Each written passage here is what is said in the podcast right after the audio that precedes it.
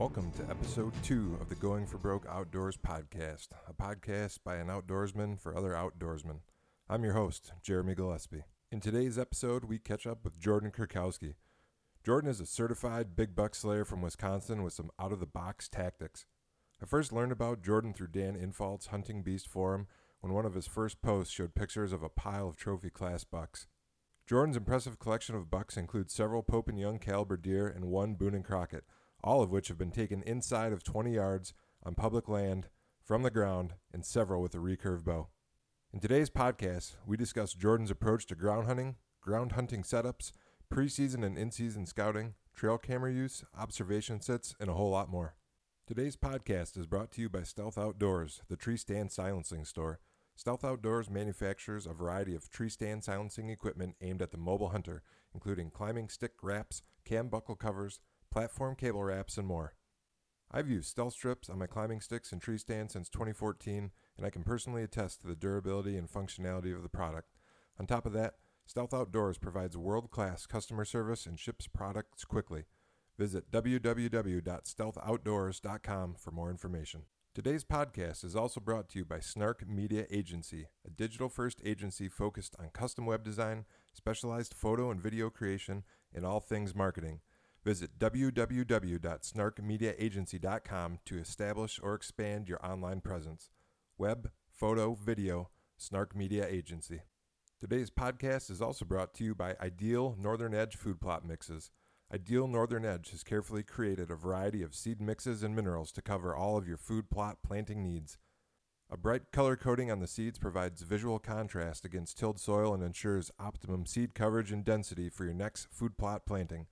Visit www.idealnorthernedge.com for more information. I'm really excited to talk to today's guest, so let's go ahead and get Jordan on the line. All right, I'm here with Jordan Kurkowski, the man, the myth, the marsh buster. Just wanted to start out this podcast on a little bit different note, Jordan, and have you tell me the story of your favorite buck. And specifically, I want to start out by discussing how you ended up in the area that this buck lived was it cyber scouting or previous history, maybe shining, boots on the ground scouting, or a combination or something else? Actually, how I got up on this buck was a combination of all that stuff. Um, I had seen him a lot the year before that I ended up shooting him. I was glassing him right before dark in a public bean field, and I actually ended up having him about 30 yards opening week of bow hunting. It was 2015. And I was not expecting him to come from where he came from, and he totally busted me. But uh, after I first saw him, I would go middle of the day and walk the fields and try to find his track and see if I could figure out where exactly he was coming from. Because every night I would see him, he came from a different area.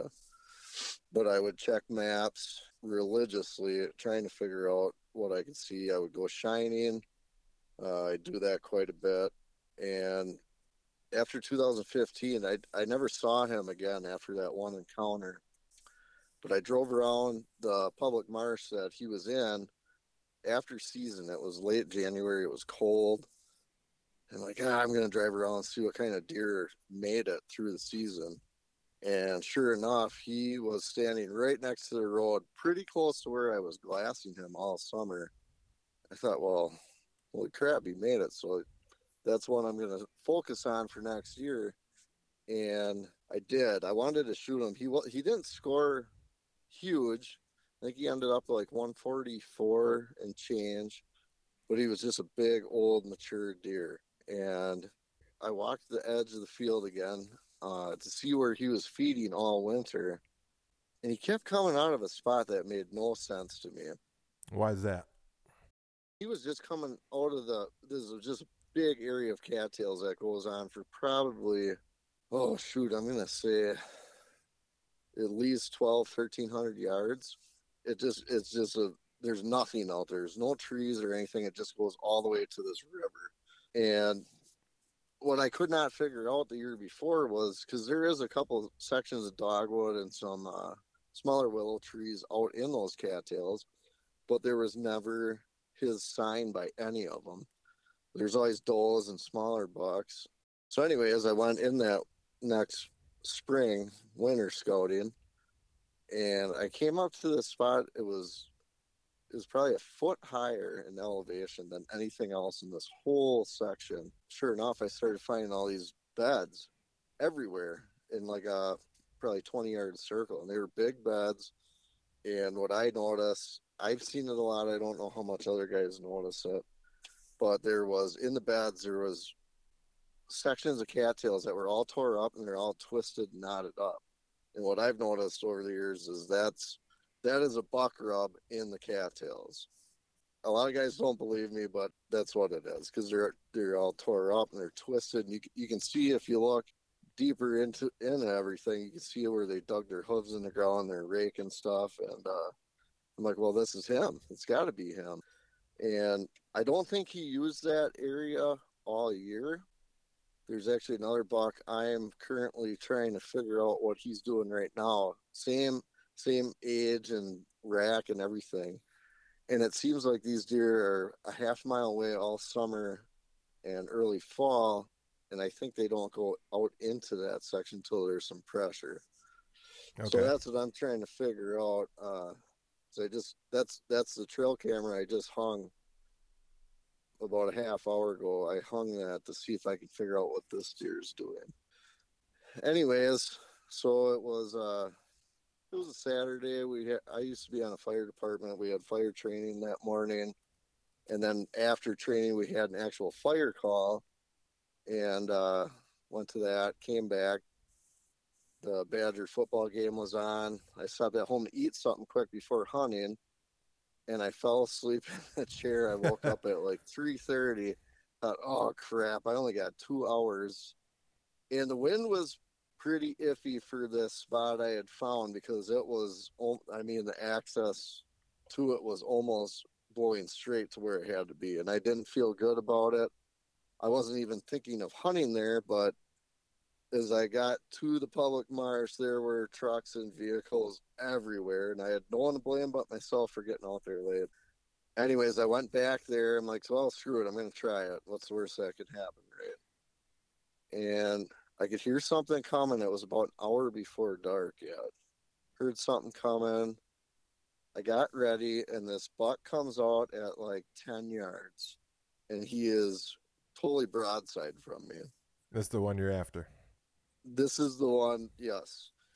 Totally broadside, and I'm looking at him, and I'm like, man, I don't know. I don't know if that's big enough or not. It doesn't look that big and he kind of quartered his head towards me, and I all of a sudden I saw he was like 20 inches wide, and it's actually like a 250 pound deer. I'm like, oh crap, he's so big. His body was so big it threw me off, even that close. Wow. Because when when they're coming in, the way I hunt on the ground, I usually try not to look at them too hard because I get nervous and they look at me and it's over just like that. So I'm like, oh crap, I should have shot him five seconds ago.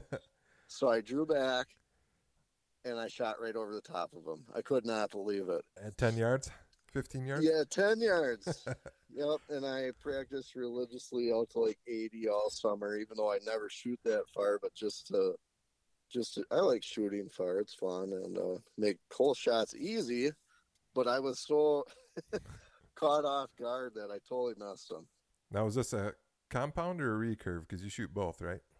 Yeah, this was actually a compound. And so now here's the other part of the story. Earlier in the year, it was the very last day of September. I was with the recurve and I got home from work at about four o'clock and there's a big storm about to come in. And I had a spot on the other end of this marsh where there was a very big one hanging out all summer and I was pretty sure I knew where he was. Well, anyways, it came in and I had a five yard shot with my recurve, and he would have been Boone Crockett for sure. Um, I ended up losing that deer. Oh man. I think I one lunged it. I thought I drilled him because I was just kind of crouched over and he was coming straight at me. He turned to his left, perfect broadside, and I just kind of rose out of the the sawgrass and I thought I drilled him. He tucked his tail and kind of hopped into some red brush, and I'm like, oh my god, I just killed the biggest deer of my life, and he's dead right there. Not the case. We Yeah. chased him. We let him sit for about five hours. Uh, I ended up looking for him for three days. Never found anything. He kept making circles. He was bleeding. It was it was good blood, but I think I barely, I must have barely touched the lung. And I lost a lot of confidence and hope and everything after that. I actually, I was so mad at myself. I did not bow hunt again until probably October 20th. So about 20 days. And I wasn't even going to hunt the rest of the year. And, you know, guys, some of my buddies like, you got to move on. It happens, you know, you'll bounce back from it. You always get one. I'm like, yeah, whatever. I don't even want to hear it. Yeah, man, I've I've been there, and and people say if they've never missed a buck, either you're either a liar or you haven't bow hunted very long because sooner or later, unfortunately, I think it happens to everybody. Exactly, and and it, it's an, a miserable feeling. I've never. That was the first time it's happened to me, and I was sick. I still think about it, just how it played out. Right now, thinking about it makes me sick. I'm like, how did I screw that up? Yeah. So, anyways, back to the buck. I ended up shooting. I had the compound, and that was kind of another reason why when he stepped out, I wasn't even thinking about shooting him because of what I had already shot and lost. I wanted something big, big. Right.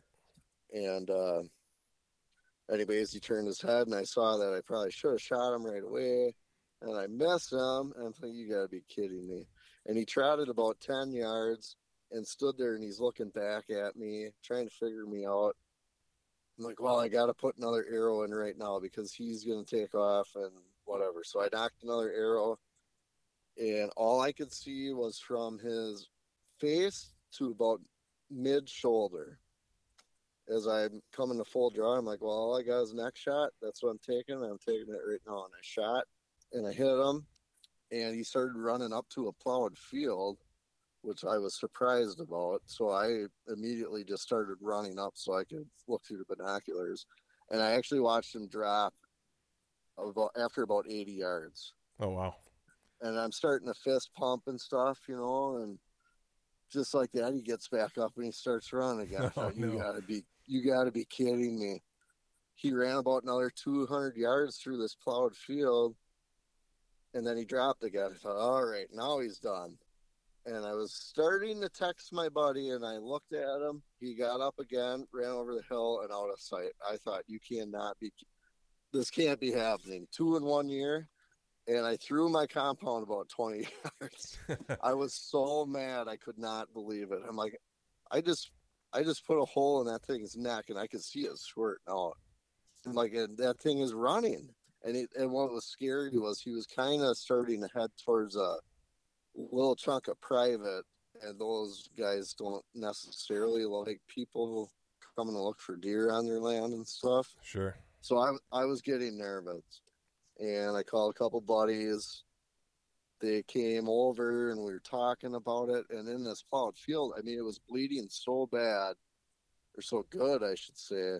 You could actually step in the pools of blood in this plowed field, make like the squishy noise of like it rains really hard. Oh wow. Like how how is this deer even going this far?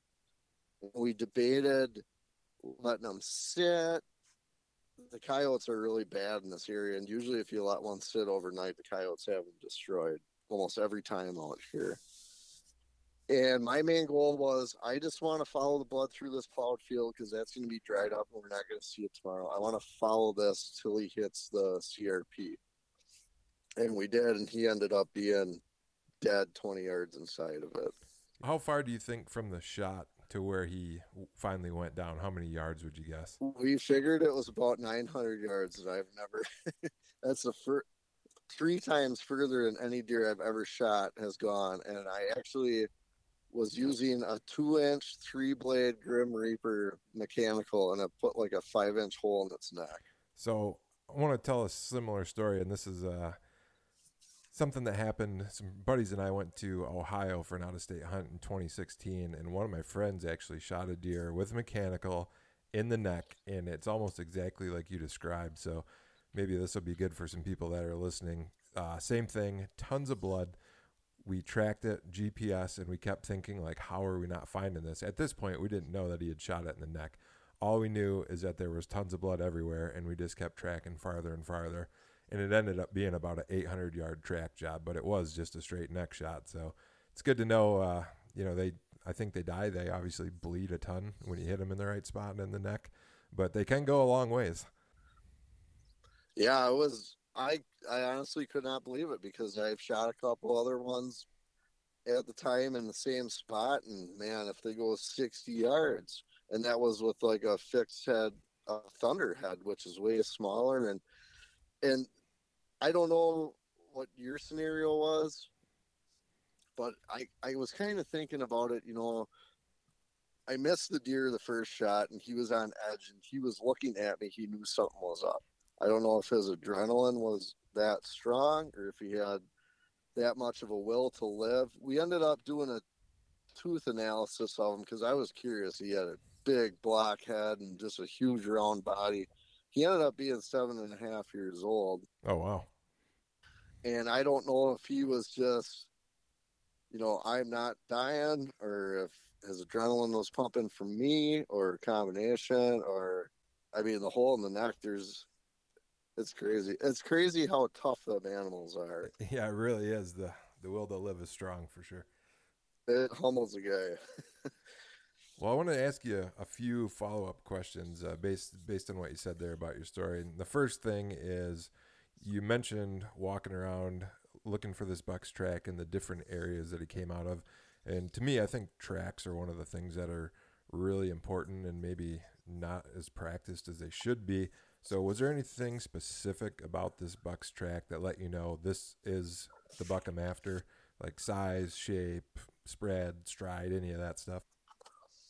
Yeah, there is, and it's gonna probably throw some people off guard, especially for I think I've shot in a couple that dressed over like two ten. Um, I think he was like two twelve dressed the next day, which which is pretty good size for around here, especially these public deer get pushed around a lot and they're always running. And uh, but anyways, he had a he had a pretty small track. You hear a lot of like three and a half, four finger wide track, and his hooves were probably only three fingers wide, but the thing was built like a Sherman tank. Right but I picked up on it because I if if I wouldn't have seen exactly where he was standing and then went and looked, I would have never believed it. I would have either thought it was a big doe or maybe a two year old buck. Were the tracks uh, deeper? Or I know a lot of guys say like a especially a big body buck like that will have a wider front stance. Did you notice anything like that or a longer stride or anything? He did have that, and that was the only reason that I could pick out his track and separate it from like the bigger does and the younger bucks because I could just see how much more splayed it was. Okay. And like I said, if I wouldn't have actually seen where he walked, I would have never guessed. I wouldn't think that deer would have a, a hoof print the size of your hand, and it, it didn't. So I've been walking around uh, with a couple different guys on the beast, Joel Rentmeester and stuff, and we're always looking at tracks and going, ah, this ain't very big. Like, I don't know, man, because they're like people. They they all got different characteristics. And I, I shot another one, a bigger buck that had small tracks. Maybe it's just a gene of around my area. It could very well be, but I know I've read uh, articles from, from Joe Elsinger, you know, Joe Ree on the Hunting Beast, and he talks about tracks quite a bit. And, and I think he's seen the same thing some of the big bucks have smaller hooves, some of them have bigger. You know, just goes back to there's no always and never in whitetail deer hunting. I don't think. Right, hundred percent. One other thing I heard you mention in there, and I want to talk about this, is when you finally sounds like honed in on that bedding area. You said it was about a foot higher than everything around it. How big was that actual area? Was it like 50 yards by 50 yards or small, big? Describe that area a little bit it wasn't that big at all. And I would say for guys listening, I I actually have not hunted out of state much at all, but like Wisconsin, a typical state public area parking lot, you can fit like three or four trucks in it. That was about it, but there was six or seven beds in it, and I remember finding it, and I took a lot of pictures of it because you could tell he would move, even though it was all it was was solid cattails, but it was a little higher, so the what he was laying on was never damp or wet. But he would actually he had different beds in there for every different wind there could be, and every one of them was laid out perfect. It was, and every one of them had a couple. I guess stalks of cattails tore up right by them. It's pretty. It's a pretty cool setup, and there's there there's usually a buck using it every year because ever since I found it, I walk it every every spring just to see. And uh, yeah, so it's not big, and I think it's it's solely the best bucks, the best buck in that area spot. Yeah, it sounds like a pretty good spot. Something else you mentioned, and, and I think I've only heard this maybe one other time, and probably pretty interesting to a lot of people was the knotted cattails. And I've heard it in a little different context is if you have a buck with a big rack walking through cattails, a lot of times they will pick up cattails on their antlers as they're coming through, and then when they bed, you know, they'll drop them or shake them off. You mentioned you thought they're rubbing in the cattails. Is there something? Was it was the area right around that higher spot? Was there cattails broke off right there that that makes you think that? Yeah, I've I've noticed that too, where there's just clumps of them laying there, or or it almost looks like, you know, if you put it in a if you're walking these trails and you think of a deer's height and where his head would be, where it almost looks like about three and a half, four feet off the ground, it's kind of plowed off a little more on the sides of the trail. But uh no, what I'm talking about is it's really hard to describe it's it's hard to describe to people without showing them a picture because they there's a lot of things I say and people think I'm nuts for saying it, but I sp- I spend a lot of time out here and I see it and it it adds up after a while and that makes sense. But it's almost like it, it looks like if you would grab a couple stalks cattails and you would just twist them up and and it's almost like putting it in a pretzel, but it's, it's usually not actually in a knot, but it's all shredded about two and a half feet up, and then the rest of it's laying down. You can see it's just been destroyed, and that was in this particular bedding area. It was like that in every bed, and then where I know where the does and the smaller bucks usually bed in there, it was on the outskirts of that. So I could tell there was something big in there that was kind of always monitoring the other the other spot with the does and smaller bucks too. That's definitely interesting. That's not like I said. That's not something that I've seen a ton, but that's a great detail to help somebody pick up if there's a buck using that area or that specific trail or that specific bed. Uh, another kind of key to look for. So, two more things on this story. You mentioned on the day that you shot this deer that the wind was almost terrible for the access. So, you know, without giving your spot away, north, south, east, west, or whatever, you can just say like a general direction. But from where you had to access to the bed, like uh, if you can describe it in terms of a clock, like how far off was the wind? Like one o'clock, two o'clock, three o'clock? Yeah. Um, I mean, I'll tell you because I don't care. It was my access was from the north, and the bedding spot was almost straight south of my parking location, but probably probably three quarters to a mile from the truck, so I wasn't terribly worried about that. But to the southeast a ways is another parking lot, and guys come in from that way too. And I didn't have much time and I didn't want to screw someone else's hunt up either. So I didn't want to go way around. I mean, most guys are hunting up in the high grounds where they're probably not going to see anything anyways. But I know how discouraging it is when it's getting that last hour, hour and a half, and someone walks through. So I pretty much went straight for it. I kind of went. I veered to the east a little bit. I guess it might have been just it must have been just enough or whatever, but it was the wind was almost dead wrong for my access and I did not have many other options to get in. But uh I mean he was betting there for a reason. He could definitely smell anyone coming from that way. Yeah, sometimes you just got to take a chance and get in there. Yep, and anyone that knows me knows I have no problem blowing a spot or whatever. Because a lot of times, Monday through Friday, by the time I get home from work, even early season, if I have an hour to get back in set up before dark, I I honestly don't care. I'll, I'll go for it if I feel like like it's going to happen. It's pretty much what I did, and it ended up working out. I have, uh, I'd say, really aggressive hunting tactics tendencies too. Like I'm not scared to mess deer up, and mostly because that's I'm, I'm hunting a lot of different properties. So if I mess one up, I'm not not too worried about it. Sounds like it's the same way for you. So maybe talk about uh, or tell people your experiences with, let's say you're on a good deer and you do blow it out. How often would you say that you see that deer in that general area? Let's maybe not that specific bed, but maybe on that same piece of property or the neighboring piece because personally I believe they don't go that far that often unless they're repeatedly harassed, you know, three, four, five times. And what have you seen with that?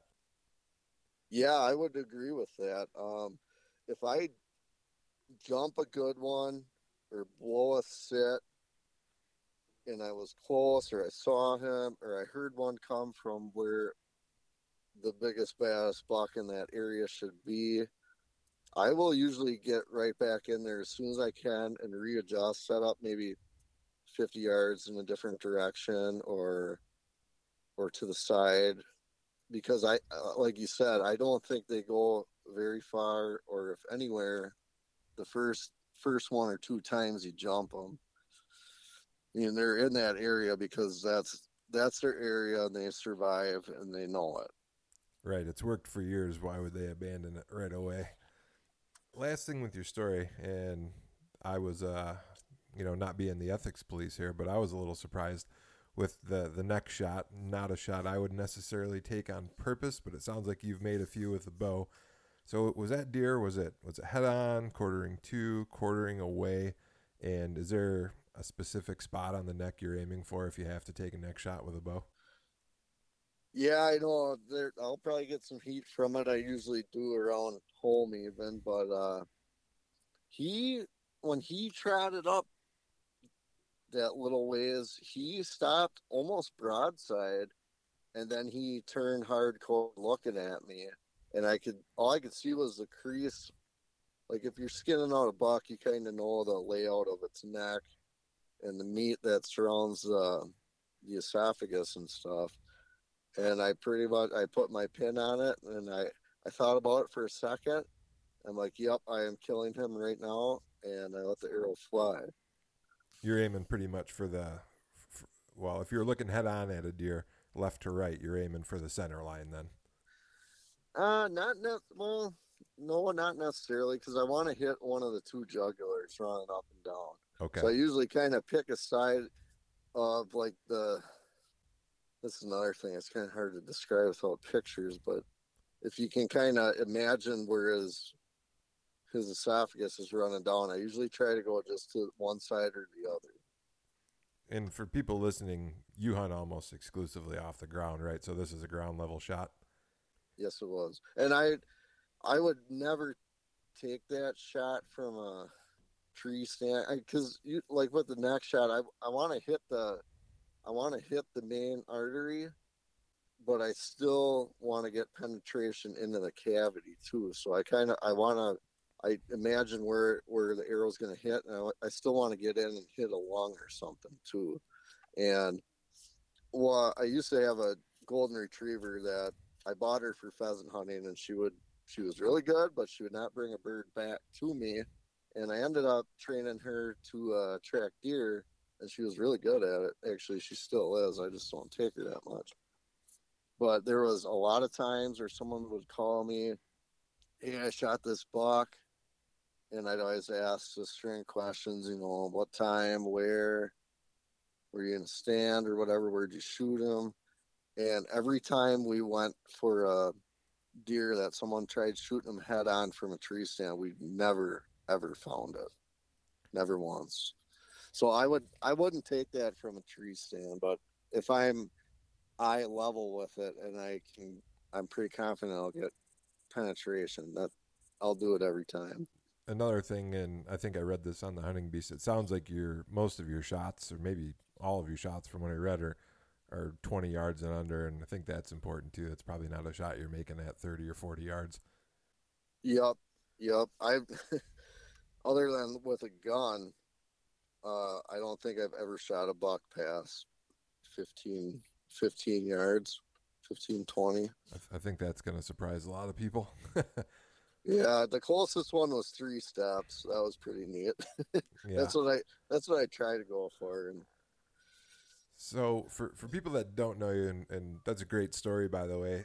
And one of the reasons I was real interested in talking to you is you hunt almost exclusively, or maybe totally off the ground, and you're hunting these marshes in cattails or, or, or swamps almost all the time, correct? And one of the things I wanted to find out is once you've found a bedding area or a trail in the cattails, how do you set up? And that was one of my questions is, is are you walking down deer trails and then breaking off into the cattails or are you setting right up in the trail like kind of describe your setup once you found a bedding area and and how far off the trail if you're getting off it you want to be all right yeah so um so when i'm doing my spring scouting i am always once i find a bedding area i am backtracking and doing like a full 360 around the whole thing to find the best setup. And a lot of times it's right in the cattails or right on the edge of it, maybe in some brush bef- in the sawgrass before it transitions to uh, the cattails. It depends on how far it is from the bedding because I I like to be really close. I like to hear them get up and everything. But um, if I'm in the cattails themselves, I will generally walk down the same trail I'm expecting them to come from. And then once I'm about 100 yards, 150 yards from where I, I think or I know the bedding is, then I will try to sidetrack through the cattails and maybe hit a, a, a side trail.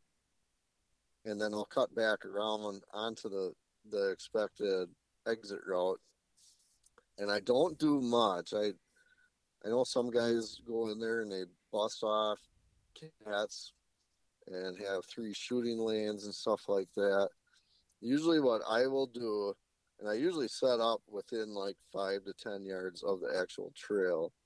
I'll make one window. Say I'm I'm facing the trail perpendicular, like a ninety degree. I'm looking straight at the trail. Right. So the trail's at your twelve o'clock. Yep. I will make a small little window just with my hands, maybe maybe a foot wide at the most at say 10 o'clock. Just so when I hear one coming, I can get full draw when I'm pretty sure he's close. Full draw if I have the compound. And then I can just see him. And then my other, my shooting lane is going to actually be about two to three, uh, well, about two o'clock. I want to shoot them when they're past me because when I first started doing that, I would make a window at nine o'clock. I'd make one at ten o'clock, eleven, make one at twelve o'clock. So I wanted to see everything that's going on, and it didn't matter if it was a fawn or a spike; they would look immediately. And then here I sit. and and with the compound you got to be full draw before you see them and here it's a spike or a two year old buck that you don't want to shoot or whatever and they're sitting there staring at you and you can hear something back 50 yards and that's probably the target buck and then this little one boogers out and goes back on on a blue your whole night. And that was kind of a reason why i switched to a recurve too. Even once I stopped making huge holes to see and to shoot, because with the recurve you can pretty much just pull it back once once you see them and shoot. You don't have to be at full draw for a minute or two if something else busts. Yeah. When you're at the two o'clock window, that's mostly to keep yourself hidden, or do you prefer the quartering away shot, or, or, or both of those reasons? It's mainly so I can stay hidden. Do you feel like once they walk past you at, let's say, the twelve o'clock, that that their eyes are focused forward and and you can move more once they're past you? Yeah, I mean that's the goal. You know, with anything that it doesn't always go as planned, but I I'd like them to. I mean, even even if they stop at twelve o'clock and they get nervous, if I hear them start walking again, then I know it's game on and they're comfortable and and whatever. But usually, two, I will when I'm kneeling on the ground, I my body is probably facing three o'clock the whole time. I'm facing almost straight away from where they're coming from, so I don't have to move when I draw back and shoot. If that makes sense. No, that makes a lot of sense. And I don't know if you listened to the first podcast, but when I talked to Ryan Anderson, that was one of his big uh, points that he made on ground hunting was you have to position your body like 90 degrees off from where you expect the shot. So if you expect to shoot at 12, face your chest and your knees at three because then you can just draw off your strong. You know, this is assuming you're right-handed. You can you can just shoot off your strong side without having to move at all. Then you know your body or your or your chest or anything. Yep, exactly. And and then you can shoot at nine o'clock if you have to too, and that's happened to me enough also. Uh, when I'm not actually in the cattails or when I'm right on the outside edge of them, it just tucked away in a little two foot tall shrub. That way you can, I mean, if you hear something coming, you can look back and maybe face the bull that way if you know it's going to be too open to spin around and that and just drill them right away as soon as you see them. I like to be drawn back before I see them because it usually happens pretty freaking fast. I don't ground hunt much, but I did shoot two deer from the ground this year, and I think that's a big takeaway for guys that tree stand hunt that want to ground hunt. I think when to draw is way more important on the ground, and if you can and you think you can hold it, like you never know what a deer is going to do, obviously. But if you hear one coming, it's a great idea to get drawn back and ready where you think it's going to come out before you ever even see it. Yeah, exactly. That's what I. That is what I tried doing. I tried being ready so the minute it stops out, in case he does see me, I'm, I can take a shot if I got it. And usually, I take the very first shot I get at him. I don't. I don't wait for him to go past me or anything. If I got a shot right away, I'm taking it that's good advice too. Well, it sounds like you're uh, you've had a lot of success on the ground, but that wasn't always the case. So I'd like to get into uh, your early hunting career, and and you know I read some of your stories on the hunting beast, and I think a lot of times when when people see or hear a, a good hunter, they think, oh, this guy's got it all figured out, and he was just born that way. But it sounds like you had some struggles early on. So tell me about your your early hunting career, the first couple of years. yeah, that is no lie that it was a struggle. Um, so my dad never really hunted. He hunted turkeys with his buddies from work when it opened up in Wisconsin. I think that was 1989. That was the same year I was born. And uh, once I was getting close to the age of hunting, he had stopped turkey hunting for probably 10 years by then. I kind of grew interest in wanting to do that, and he's like, "Well, I guess you want."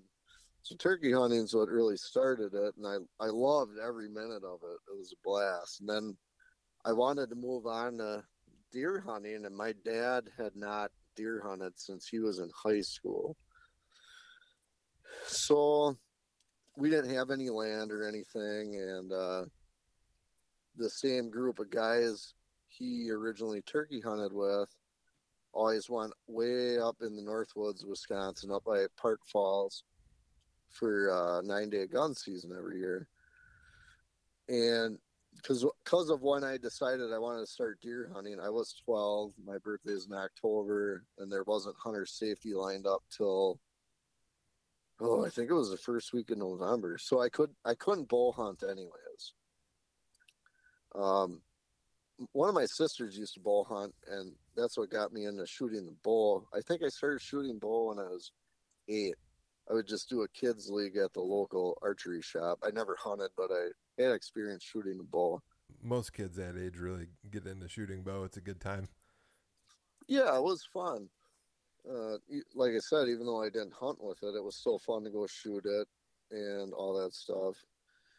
And so it was that first year I was 12. We went up to Park Falls doing the big Northwoods, Wisconsin tradition.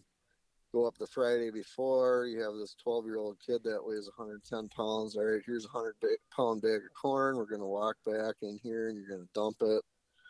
And then you're going to sit over that all weekend. Well, it was it was that Friday before we did that. We dumped the corn where I was going to sit. It was probably half mile from the truck. It was kind of a, it was some hardwoods ridges that met in with some cedar swamp stuff, and we put the the uh, cat eye thumbtacks and trees so I wouldn't get lost. Dad got me a handheld GPS so I wouldn't get lost, and I was going to be sitting on the ground so it's opening day of gun season, my first time ever deer hunting. I'm all pumped up and I get in there early. I'm sitting by myself because I think dad dropped me off and he went back to the hotel. Um, it's about a half hour, 45 minutes before light, and I hear all this movement really close to me, and you can hear three or four of them, and I'm I am just tickled. I'm like, oh, I'm gonna shoot a deer right away. This is awesome.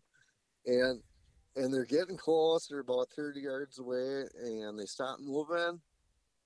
And it made the scariest noise I've ever heard in my life. It was a wolf, and it was a whole pack of wolves. And here I'm thinking, I'm going to die my first time deer hunting. This is stupid. and that was pretty much how it went. We, I think we hunted through Tuesday that first year, and we didn't do drives or nothing. That all all my buddies that I knew their families do that. They walk around and stuff during gun and it's cold up there. I'm underdressed and I saw one deer in four days of sitting from opening light till close and and I didn't really have that much fun because it was kind of miserable. Um, that following fall, I ended up getting up my own bow and I started going bow hunting with my brother-in-law. And I had a, I had fun doing that. It wasn't as cold, and I was seeing more deer. I'm trying to think. I think I shot my first doe when I was 14, so that would have been the year after that. With a bow or with a gun? It was with the bow, and I was pretty excited about that. It, she was it, to this day, it was still the second biggest doe I've shot out of probably 30 of them but uh, I kind of grew away from it because going with him, I mean, I still thank him for taking me along, kind of getting me into bow hunting, but it was more the go up for the weekend, drink beer, and well, he would anyways, and hunt hunt an hour in the morning, hunt an hour at night, and to me, I I just I just was all about it. I wanted to be in the woods all day, and it wasn't, so I kind of grew away from it. And I started thinking, well, why drive that far away when there's a couple big public marshes right around where I live? So my dad would eventually start just dropping me off in these marshes around home. And he'd drop me off at, right after school and he'd say, uh, well, don't get lost and don't kill yourself. I'll be back at dark. If you're not here after an hour, I guess I'll call the sheriff. How old were you at this point? I was probably 15. I actually the first year of that was it was the same year I shot my doe, but it was a little later into the season, and I had no clue what I was doing. Like I said, I didn't come from a very big hunting background. I was, you know, my only hunting experience was sit over a bait pile or with my brother-in-law was pretty much sitting tree stands and fence lines with crop fields on each side. I think a lot of guys from uh, the Midwest, that area, Wisconsin, Michigan, especially, get their start the same way. I mean, sounds real familiar. All the early hunting I did was bait piles and you know stuff that my dad or stepdad or whatever did. So Yeah, it's pretty pretty common. But after you after you get rolling here and uh, not having much success, but you're you're bow hunting the marshes around home, what kept you after it? It sounds like you just were into into hunting. And when did you after the doe? How long until you shot your first buck? Yeah, I was I was big into it. I, I just love being out here and just this wild, vast expanse of nothing but crappy conditions where you walk the wrong way in one direction, you're dropping in a hole of water that goes over your head. And I don't know what it was, but I liked it. But I, I was, I did it for like a year, two years, got my license, driver's license, and I would spend like every day out here and I could just not get on the deer. I was I was basically hunting like how you see it on TV. And I'm hunting field edges and in the hardwoods, which I know now that you you're not going to kill deer in these public places like that. But I I finally got sick of it and I got into duck hunting. It was midway through the year I was 16. And then I pretty much I would still bow hunt on occasion and gun hunt the nine day because in Wisconsin you have to do that. It's like a law. Right. You have to gun. It's religion, right? But uh, I just I lost excitement in it because my success was so bad, and I think I was 20 years old. I was either 19 or 20. I'm terrible with dates, but it was it was three, four years where I mainly was just duck hunting. And I went out this one morning to duck hunt. It was cold. There was ice in the marsh. I was breaking ice. I almost hit a pretty big buck driving to where I was going to launch my skiff. And I spent about an hour and a half busting ice, getting back to the pothole I wanted to sit in, which was happened to be right next to this little uh, Red Brush Island out in the middle of this 6,400 acre marsh. I know where this story is going. Yeah, and I'm sitting there and I think I'm hearing stuff. I don't know. Maybe I am just mentally hearing stuff. And you couldn't, I don't know if the law changed or not, but it had to be, I think you, I think you could not have duck decoys in the water until an hour before shooting light. So I throw my decoys out and I get back in my skiff and I pour some coffee in this on this little island that was you could hear it was wet in some spots. There's crap running around and like what in the heck is going on? And I all of a sudden I heard a grunt and another grunt and a snort wheeze and I heard antlers crashing. This is 30 yards from where I'm sitting. Like, there's freaking deer out here? how in the heck is it's like a mile from from dry land and i could not believe it and this is it's about half hour before light yet and that that was the moment where i'm like okay i've been hunting wrong the whole time and that's why i've hated it and stopped doing it and that's why i'm not seeing them and it kind of put it into perspective where okay now it makes sense these deer are way out here because there's a lot of people that are hunting the same way I am on the field edges and in the woods. And I mean, you drive around at night shining and the deer are out there two hours after legal light, but that's not where they're living.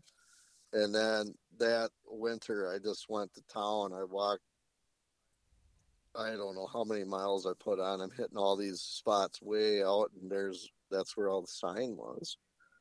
And then I just kind of I made a mental, I guess, talk to myself like, all right, we got it now. We got it figured out. We're going to start killing some freaking deer.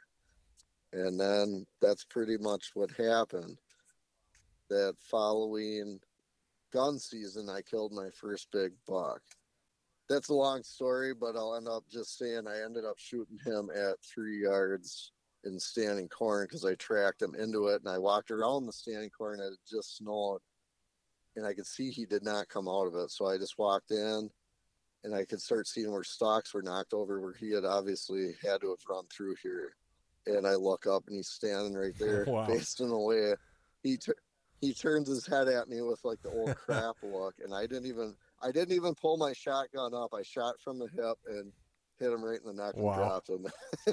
I I was I couldn't believe it, and I I mean that was only the second or third deer I had shot. So right away I want to grab this big rack, and he starts flipping out and rolling around. I put the barrel right on his chest and put one through the heart right there. And my my now he's my brother-in-law. He calls me, goes, "Well, that second shot sounded pretty close." Said, "Yeah, so was the first one. I think he's dead now."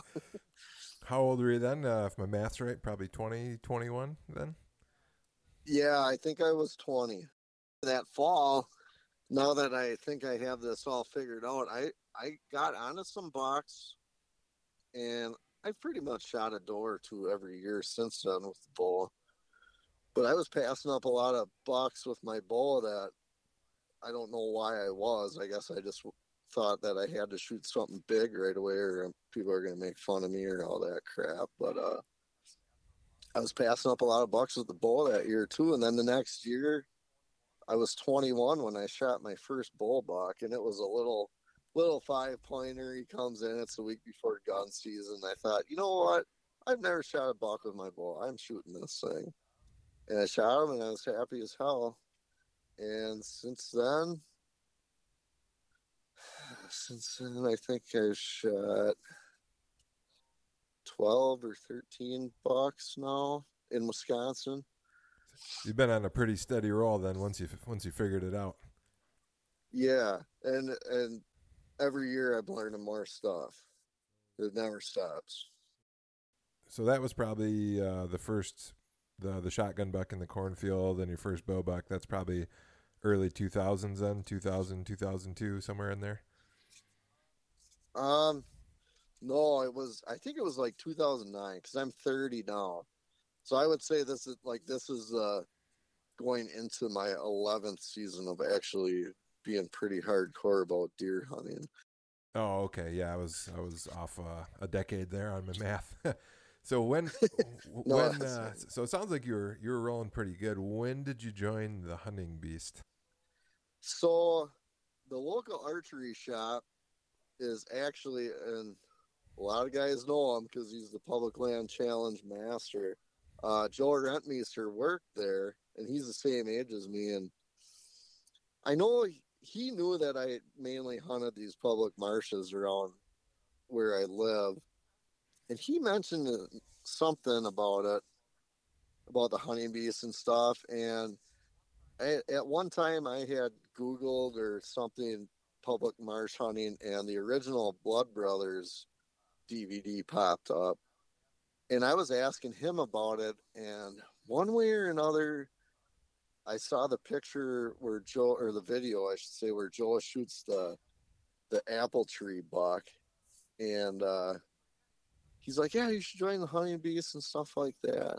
I'm like, I don't know. I don't really. I'm really not in the forums and stuff like that, and uh, I didn't. But I I had talked to Joe enough, and he's like, "Yeah, this this Dan guy, he's he's the real deal." And um, well, whatever. Doesn't mean anything to Right. me, you know.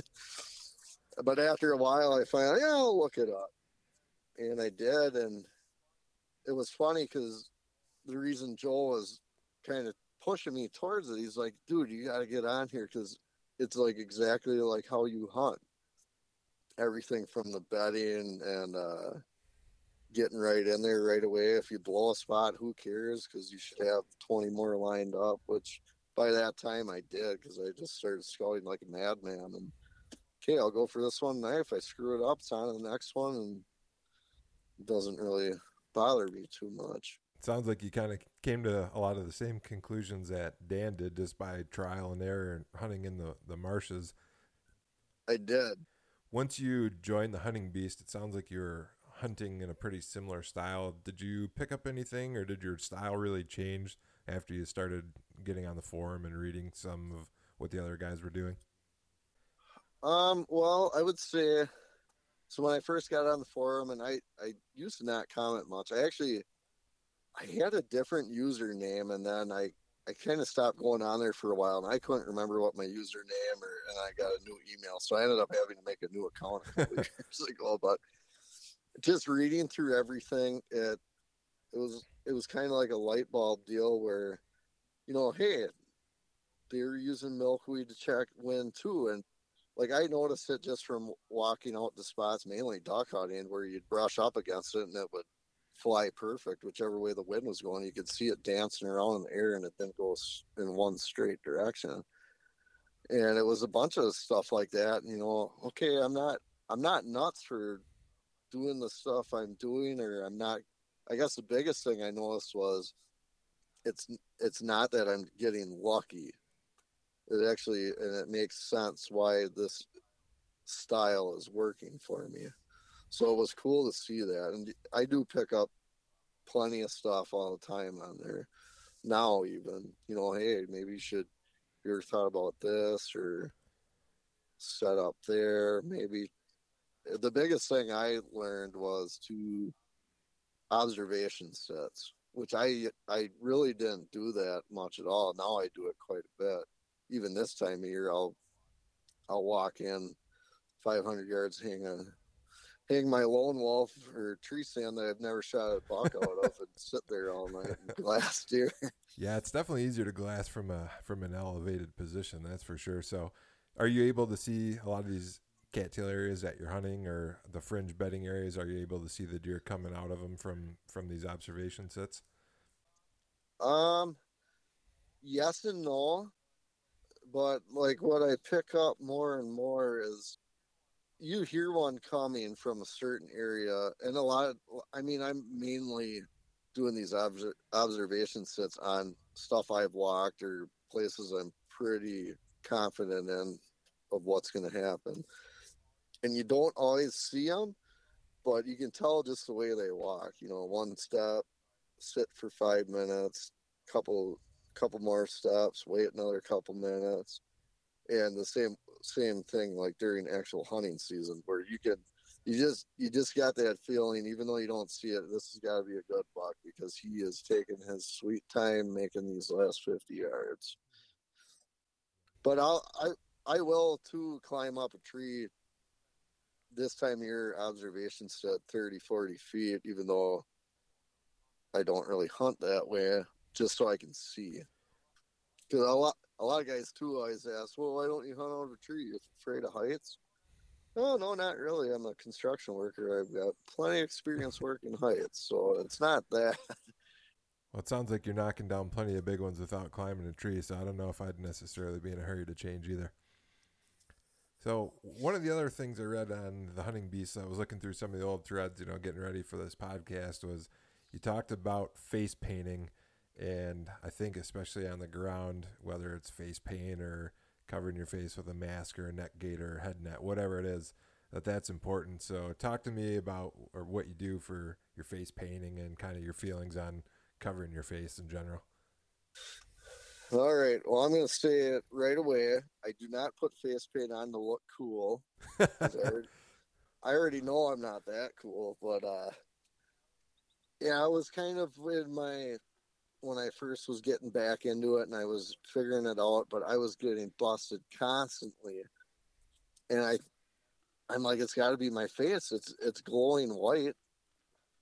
They got to be seeing that. So I ever pretty much ever since that I'm I'm putting face paint on every night. I know a lot of guys like uh, guys from the hunting public have success on the ground and stuff without it, but I to me I just feel confident doing it, so I do it. I don't I don't do the black bone collector style. I usually do like green, green, gray, brown, kind of do like a navy seal stripe pattern to actually because I want to actually break up my face and not look like a raccoon sitting there right. looking at them. But uh, and the reason I don't wear face masks sometimes early season I do just just to keep the mosquitoes out, out of my mouth and stuff. But I just hate I hate wearing them. That's that's all there is to it. But face paint, I don't know. I I do my ears and everything hundred percent coverage then? Are you covering like every every part of your face or when you said stripe stripes, is that like different colors or are you leaving any skin or just all paint? Yeah, I usually do not leave any skin. It some years I have a beard, some years I have a mustache, some years I got nothing. but I, I'm usually covering it at my neck too, whatever's gonna stick out. I I just notice even like the adult does, they'll pick out anything. But if if they come in and you don't make eye contact with them, actually, if if a deer's coming in and I see them and I know I'm not going to shoot them, but they're going to walk right past, if I'm not right in the cattails, I'm on the edge where I'm a little more, uh, I guess visible. I'll close my eyes till I hear that they're well past me because I know I'm going to end up looking at them because I just want to look at them because I like looking at deer. And it's like every time if you make eye contact, the game's over instantly. I, I agree 100%. Yep. I purposely try not to look at deer or I squint or look away or anything to, to not show most of my eyes because I definitely think they pick up on that. Last year here in Wisconsin, actually, it was two years ago. Uh, opening weekend was going to be hot. It was going to be 90 degrees, and the mosquito hatch that year was just awful. And everyone, all my buddies and people I know that are hunters are, oh, you can't go bow hunting opening weekend. It's too hot. The mosquitoes are awful. I'm like, all right, I'm gonna go hunting opening day in nothing but my boxers, and I'm gonna totally face paint my whole body. You're freaking nuts. I did it, and I, I have video. I, I bet you five different deer walked right past me. I didn't shoot one, but I'm taking selfies with them. Like, I don't know what the problem is. There's plenty of deer moving. It's not that hot out. The mosquitoes are not that bad, I guess, but they were pretty bad. Yeah, one of the things you do it just to do it, right? Yep, pretty much. well, let's let's get into the actual hunting now. Um, are you hunting mostly mornings, evenings? Does it depend on the time of the season? Are you doing any all day sits during the rut? And if you are, talk about any experiences you've had with midday movement. So, anyone that knows me knows that I am not a morning person at all. Amen. I hate I hate waking up. I don't like waking up for work. Uh, all summer, I'm big walleye tournament guy. I love fishing. I I don't even like waking up in the mornings for that. So honestly, I'm really hunting nights mainly because of that reason because I'm too stubborn to want to wake up in the morning. But uh, I have I have I do hunt mornings and I've shot a couple bucks in the morning too. But it's mainly nights. Even not with hunting mostly nights. Uh, I always talk to people that are making excuses. Oh, I don't have time, and so I work construction, and I'm not. Who knows where I'm going to be next month? A lot of times, and I've worked up to two two hours from home. But you better believe I am getting out that night, no matter what. Even if I only have 45 minutes to park the truck before dark, and it might not be just a hunt it might be the glass, but I'm still taking my bow with me because I've gotten it done multiple times with very little time. Um, as far as all day sets, I'm kind of too antsy to sit in one spot all day, even though I know there's a couple locations where I should, but I, I just I can if it gets to eight nine o'clock in the morning, I'm not seeing anything. I I'll stay out all day, but I'm getting down, walking around, trying to find what clue I missed or go find a new spot. During the rut, I've went out. I have skipped the morning and then go hunt from like nine thirty till about two o'clock, and I've had action that way. I should have shot a pretty big one one year, but I had to pee so bad. I finally turned around to pee, and here there was like a 140 incher stand 15 yards away the whole time. I never knew it because it was windy and it was snowing. Yeah, and I, I never heard him come in. as soon as I started doing my business, I heard a blow and I turned around. I thought, "You got to be kidding me!" oh, that's funny. Mostly evenings, huh? It's mostly nights. Yep. So let's let's talk about uh, since you are hunting. It sounds like almost totally, or are you hunting totally public land? Yep, hundred percent. Probably till the day I die, just because I like the challenge of it. Yeah, I hear you there. Let's talk about accessing areas or areas that you've shot deer. Are you looking at like the whole public? Are you excluding areas? Are you going extra deep? What what type of terrain features are you looking for? And this is kind of a generic question, but just to gauge what you think the impact on pressure is. Would you rather hunt like a mediocre spot three miles in, or would you rather hunt something that that looks great that's a half a mile from the parking lot? I guess I guess what I'm asking is, does pressure trump everything else in your experience? Yeah, in my area, pressure dictates where the deer are going to be. And now, with that being said, like I, there's a public marsh right 10 minutes from my house, and I hunted a lot. That's probably my favorite spot to hunt just because I know it intimately because I spent so much time out here. And, uh, like people are always coming up to the parking lot. Oh, you're that Marshbuster guy. I have no clue who you are. I don't even know how you know I am. But uh, with that being said, I usually hunt seven to eight different counties in Wisconsin a year, and uh, I'm always, always, always trying to find out where other guys are hunting. That to me, that's a pretty big element to figuring out the deer's patterns because after that first first weekend, now you've had the squirrel hunters coming in, walking around because I think that opens usually September 1st, I believe.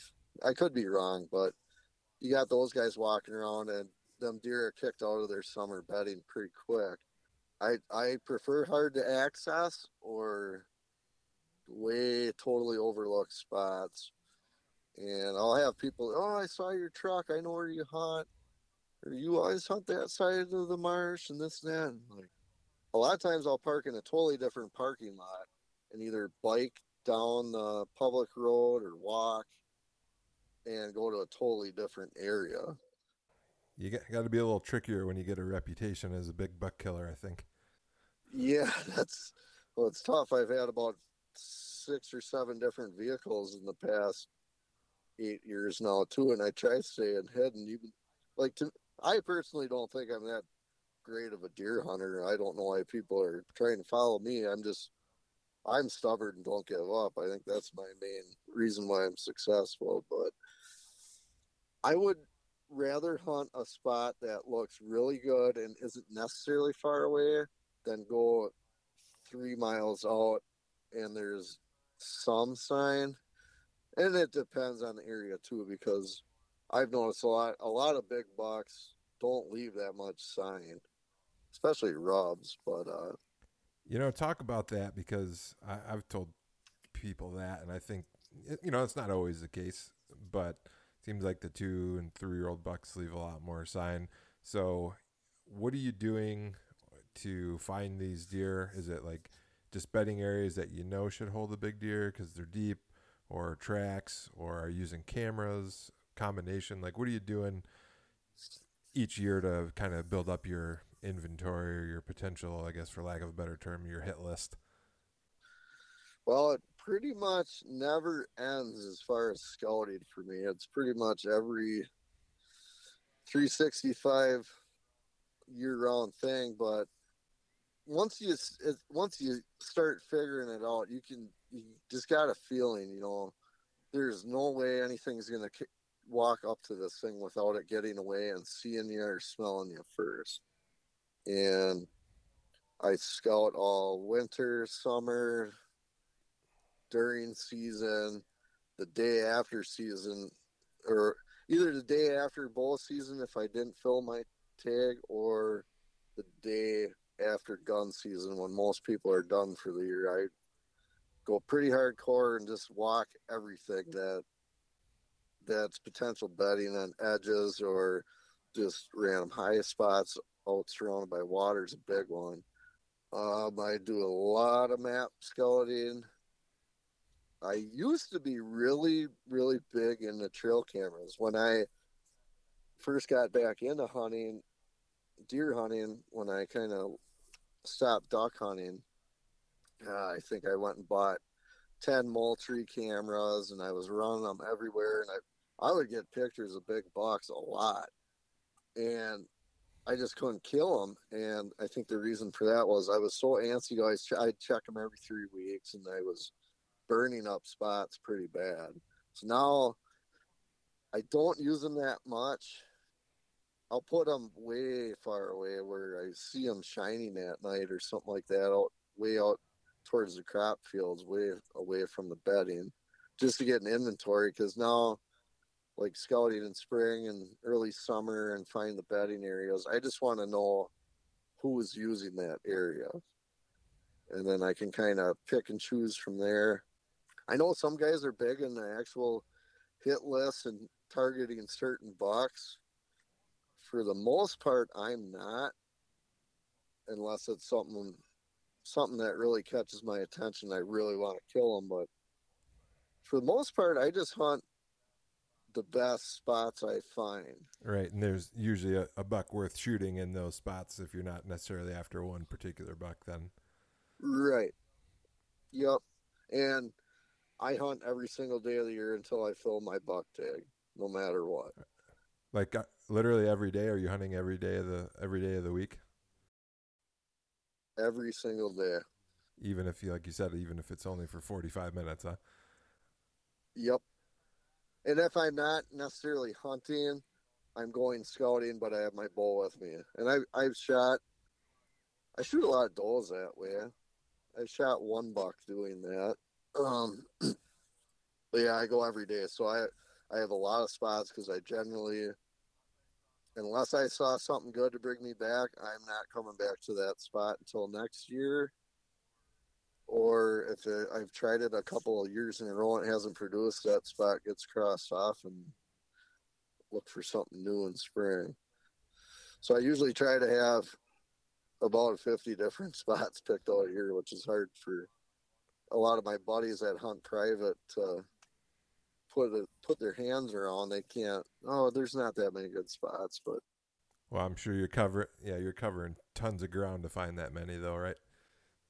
Yeah, and my fishing partner and I were just talking about the other day because they lease some pretty nice land in the central part of the state, and they pay like three, four thousand dollars to hunt it. They shoot nice deer, no doubt, but uh, I always give them crap. I'm like, oh, all that money is spent on these deer to shoot them. I mean, you can just pretty much call them by name and have them come up because they're so tame. And then and he said something last weekend that I'd never really thought about, even though I I do it all the time. He's like, you probably spend more than I do in a year in gas. I'm like, you know what? I guarantee I spend more than that in gas because it's like every day I'm not doing something. I'm driving somewhere. I don't care if it's three hours away just to check a spot for an hour. I'll I, will i will go check it just to either confirm what I thought it looked like on a map or cross it off and say, yeah, it looked a lot better than than what it is. But I feel you there, man. I, I've spent a small fortune in gas since I moved to Montana. It's a big state and everything's new, so I've been putting on tons of miles, and I'm, I'm sure I've spent plenty of money there. For sure, especially out west you only have a couple roads to get places. I'm sure you got to drive a lot further than than you really need to to get to a spot just because the way the roads work. Yeah, that, that's true. I want to get back to so we we talked about you know kind of how you're finding these spots and you've you've killed what 12 14 bucks it sounds like now somewhere a, a good number and, and quite a few big ones have you killed most of these deer early season, rut, or late season? And if you have uh, some some early season and late season kills, especially, I'd be interested in hearing about those because I consider myself, you know, pretty average deer hunter, and I've killed most of my deer late October and November, and a lot of that's because Michigan, where I lived for a long time, the opener's not until October first. But now, this year, um, I have a North Dakota tag that opens September 4th, and I have Montana deer tag, and that opens September 5th. So I know you guys in Wisconsin get started earlier. If you got any early season tips, I'd be interested in hearing those too.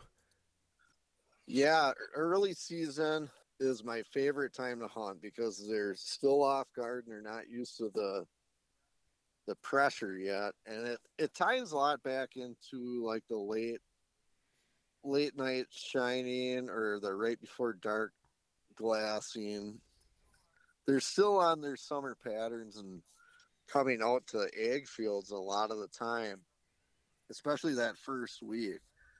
Because I always, I personally feel like my best chance at a, a real big one is opening day, and it has. I I have a lot of blown opportunities over the past ten years on like opening weekend, and it's either I I miss them or I, I set up wrong or just stupid stuff. But early season, they're still they're still kind of in their summer patterns.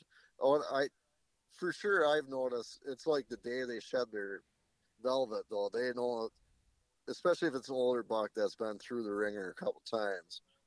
They know that something's about to happen, and there's going to be pressure, and then they they kind of change a little bit. And they might bet differently, but I still think that first week they're coming. They still want to get to their uh, their primary food source they've been feeding the last two months at a decent time. I haven't shot a lot of bucks early season, but like I said, I've had a lot of opportunities. And another excuse I always hear is, you know, the, the full moon crap, which I do not believe at all. I'm I'm a big musky fisherman, and anyone that musky fishes knows the moon is everything.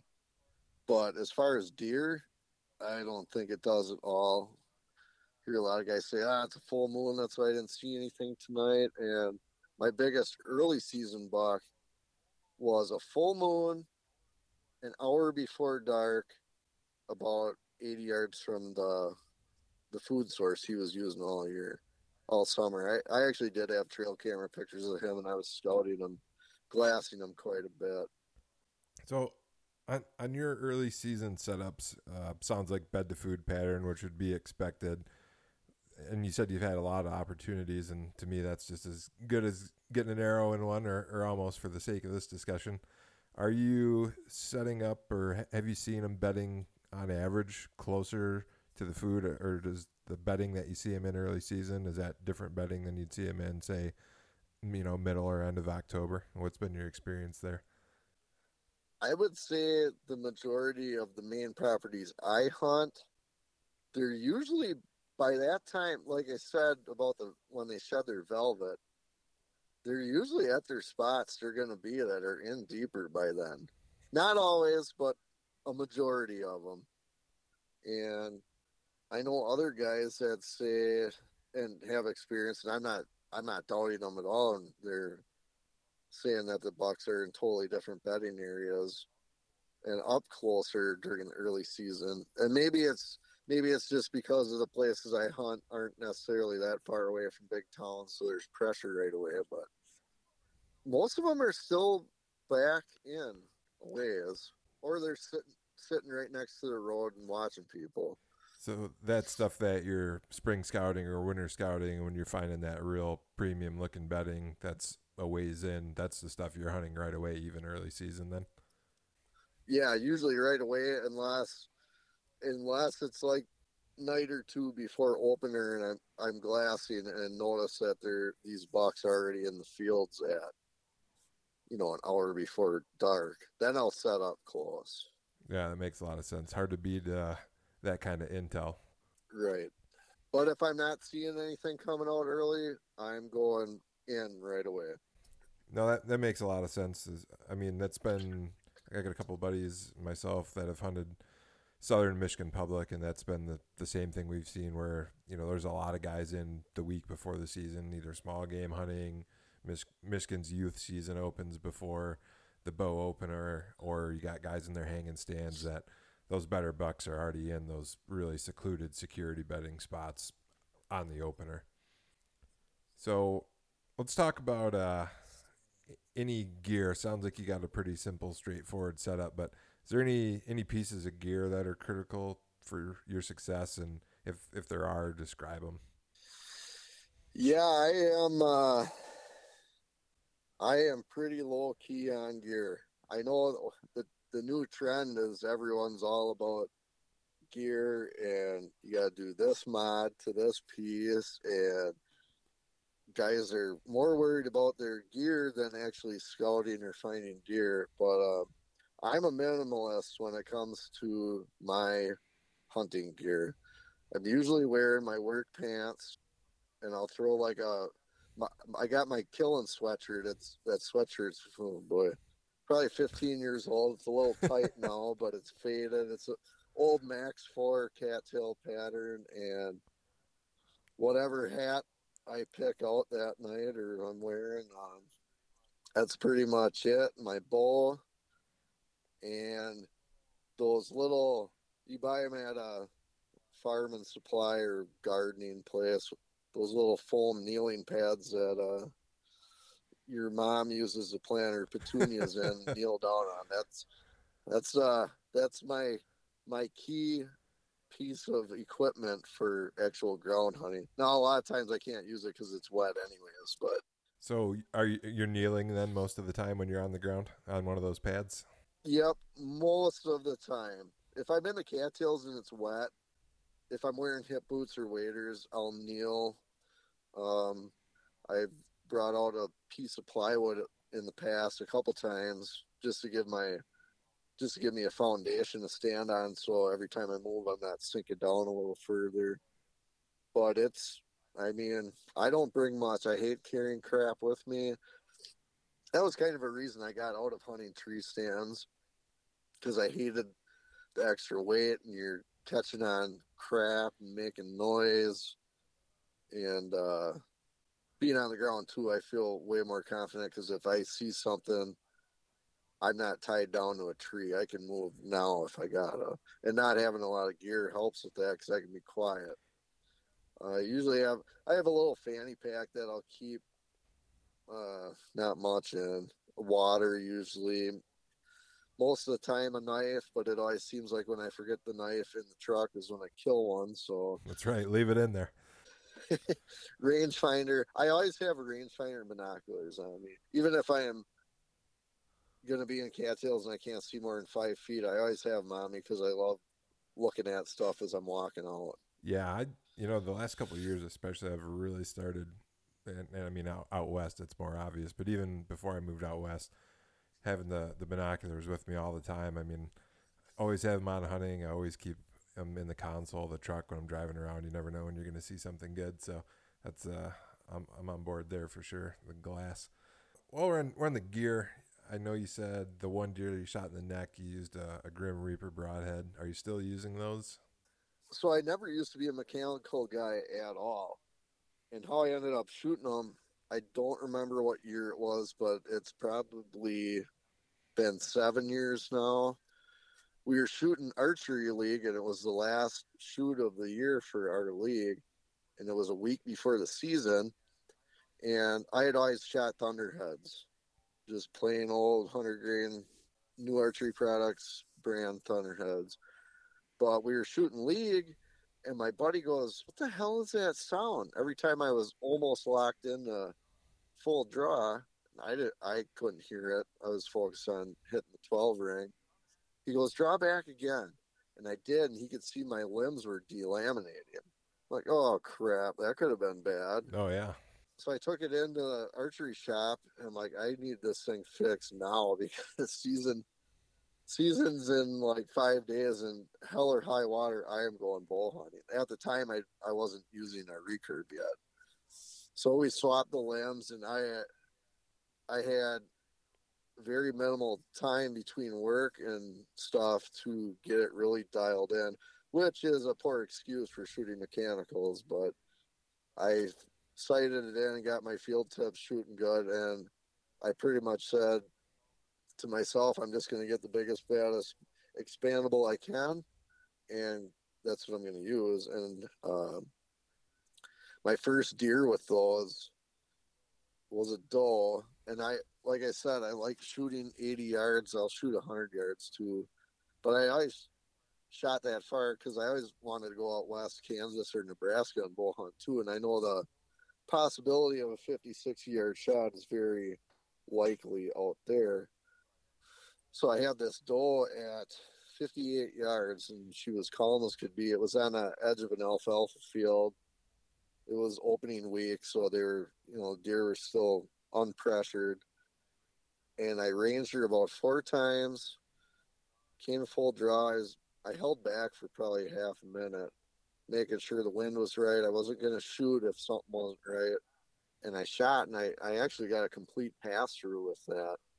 So I was pretty impressed by it. She went 20 yards and dumped over. Thought, holy crap, well, if I'm shooting bucks at 10 yards with these things, that'd be pretty slick. so then I, I ended up just sticking with them until last fall. And last fall was the best fall I've ever had in my life. We first time ever I went out to Colorado elk hunting, and I know I'm not using expandables on elk, so I went back to Thunderheads and now I'm back using them again. Okay. I I definitely like the advantage of the bigger blades with uh or the bigger cutting diameter, I guess, with mechanicals, but I mean, I work with enough stuff in construction that moving objects are going to fail at some point, and it, it's always in the back of my head. And now that I got my bow shooting thunderheads with a three inch group at 50 yards again, I'm just going to stick with them. What about your arrows and uh, the high FOC craze? Uh, are you shooting 100 grain, 125? Any inserts, heavier arrows, all that stuff?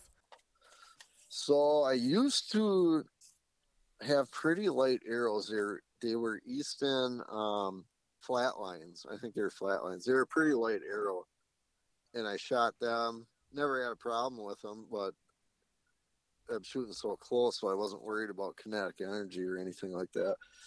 But last summer, as I'm getting ready for elk hunting, uh, I knew I needed heavy arrows and high front center.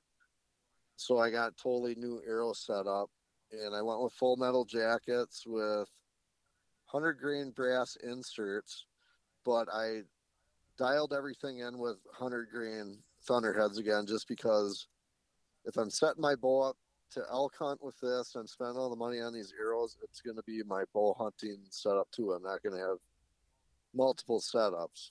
But the arrows themselves, total now, are 568 grains. I can't remember off the top of my head what the front of center is, but it's pretty. It's it's up there. That's a pretty heavy arrow. What are you shooting for draw weight and draw length? Uh, draw weight it's a 70 pound bow, but we twisted the strings and got 74 and a half out of it. My draw length's 29 and a half. So it's got some power. For sure. All right. Well, that's probably, it sounds like that's the extent of the gear, and, and that's fine. I th- think Ryan had, you know, similar answers. Less is more on the gear and, and spend more time in the woods. And I definitely agree with that. Just, uh, I know that especially broadheads and, and arrows right now, that's always a hot topic, and people are are curious what people are doing, so I thought we'd go over that. Let's move back into, and, and I think I heard you mention this, and maybe I already know what your answer is, but I'm going to ask the question anyways. What do you think is the single biggest factor contributing your contributing to your success? And if you could only do one thing to prepare for the season, what would it be? I think the single biggest part of me being successful is my sheer stubbornness. I hate failing and I like everything to work perfectly, which it never does, but I just try everything I can to make make the most out of my time. If I'm scouting, I'm scouting with a purpose. I'm not just to go walk around aimlessly just because a spot looks good or it's got a reputation of having big bucks. I'm to look at it first on a map and go check these spots that there should be deer. I'm stubborn and I hate not reaching my goal. So I don't stop. Like this time of year right now, uh, I've been going getting up early as much as I told you I hate mornings. I've been going shining, which is legal here in Wisconsin, at three in the morning before work or before a fishing tournament and seeing if I can find where these bucks are right now because usually this time of year they're get by that time of morning they're getting pretty close to where they're going to bed because it's cracking daylight before five. Right. But I do anything I can to try helping me be better and more successful that year, and it's just because I'm stubborn. That's all there is to it. Uh, two two follow up questions there. You mentioned scouting, and we're gonna get to that in one second. But Michigan, you can shine until 11 p.m. You can't shine in November at all, but you know during the during the summer and the bow season, you can shine till 11. Wish you could shine all night there, but you can't.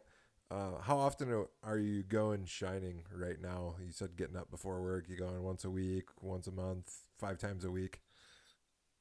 It's usually about this time of year, late July, where most of our walleye tournaments are done, and it's like the flip of a switch where, okay, it's deer every day now. So it's, ah, boy, if I'm not shining every night because I'm tired, I'm at least going out glassing somewhere.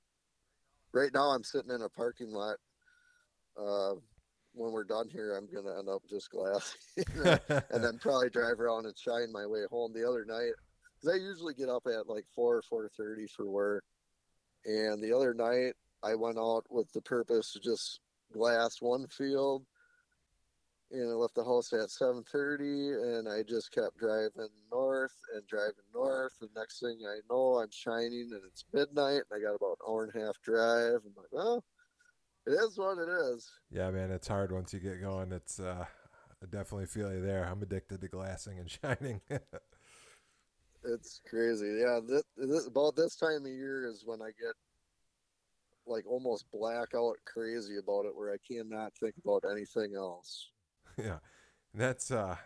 So when, when we're gonna get into scouting here now, but I think that's it's easy to look at someone that's had your kind of success and think, oh, it, like said, that guy's lucky or it just happens. But you're you're doing this stuff 24 7 365 or, or pretty close to it putting in like like your buddy said tons of miles lots of gas this stuff just doesn't happen by accident when you're when you're scouting before you ever get boots on the ground, and we didn't really cover this. I've heard you mention scouting, you know, map scouting or e scouting, whatever you want to call it, quite a few times. What features, and you're hunting mostly marshes, it sounds like.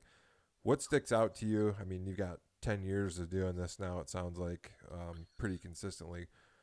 When you look at a map and compare it to areas you've been in that have good bucks, what sticks out to you? What kind of terrain features or parts of the the marsh are you really keying in on in your cyber scouting?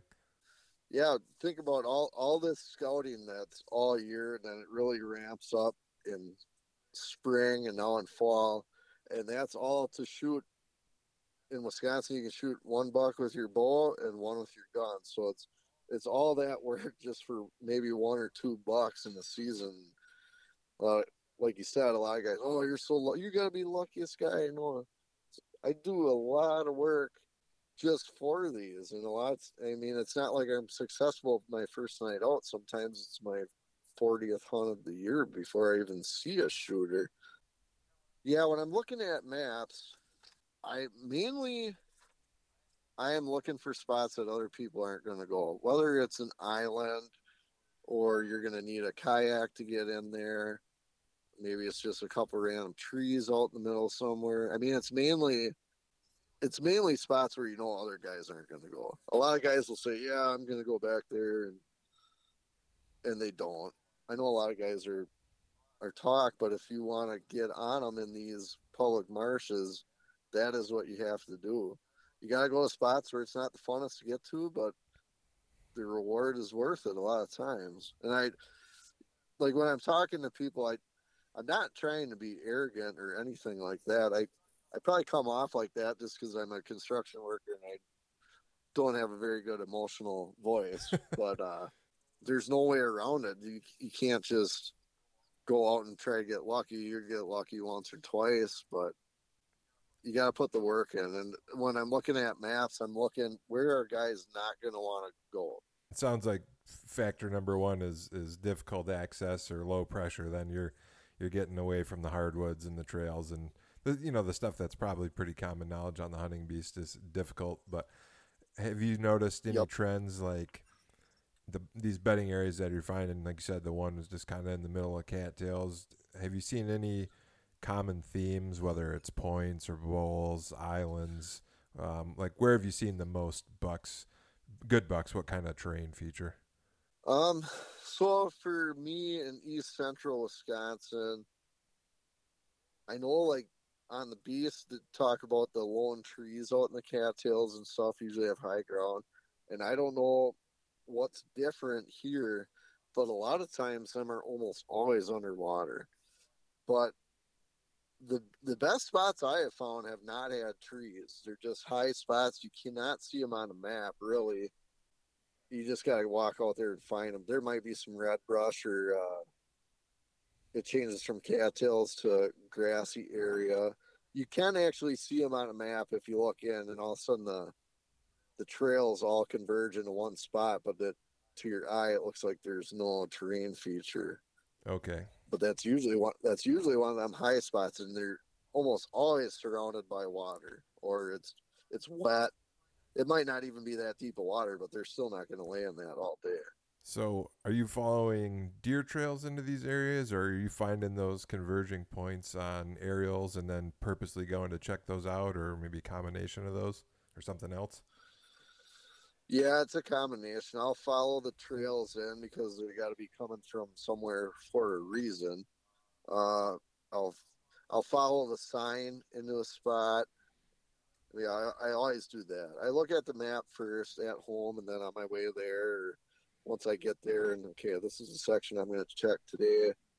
And as I start getting close, I look at the sign, and sometimes the signs point me in a different direction, but I keep following that. And along the sign, I think a lot of guys get hung up on that they have to see big rubs, and that's going to throw them off. I think because these higher pressure areas, there's not that many deer, and the bigger bucks do not lay down that much sign. And the sign they're laying down is well away from where their core area is or where you're going to see them during daylight.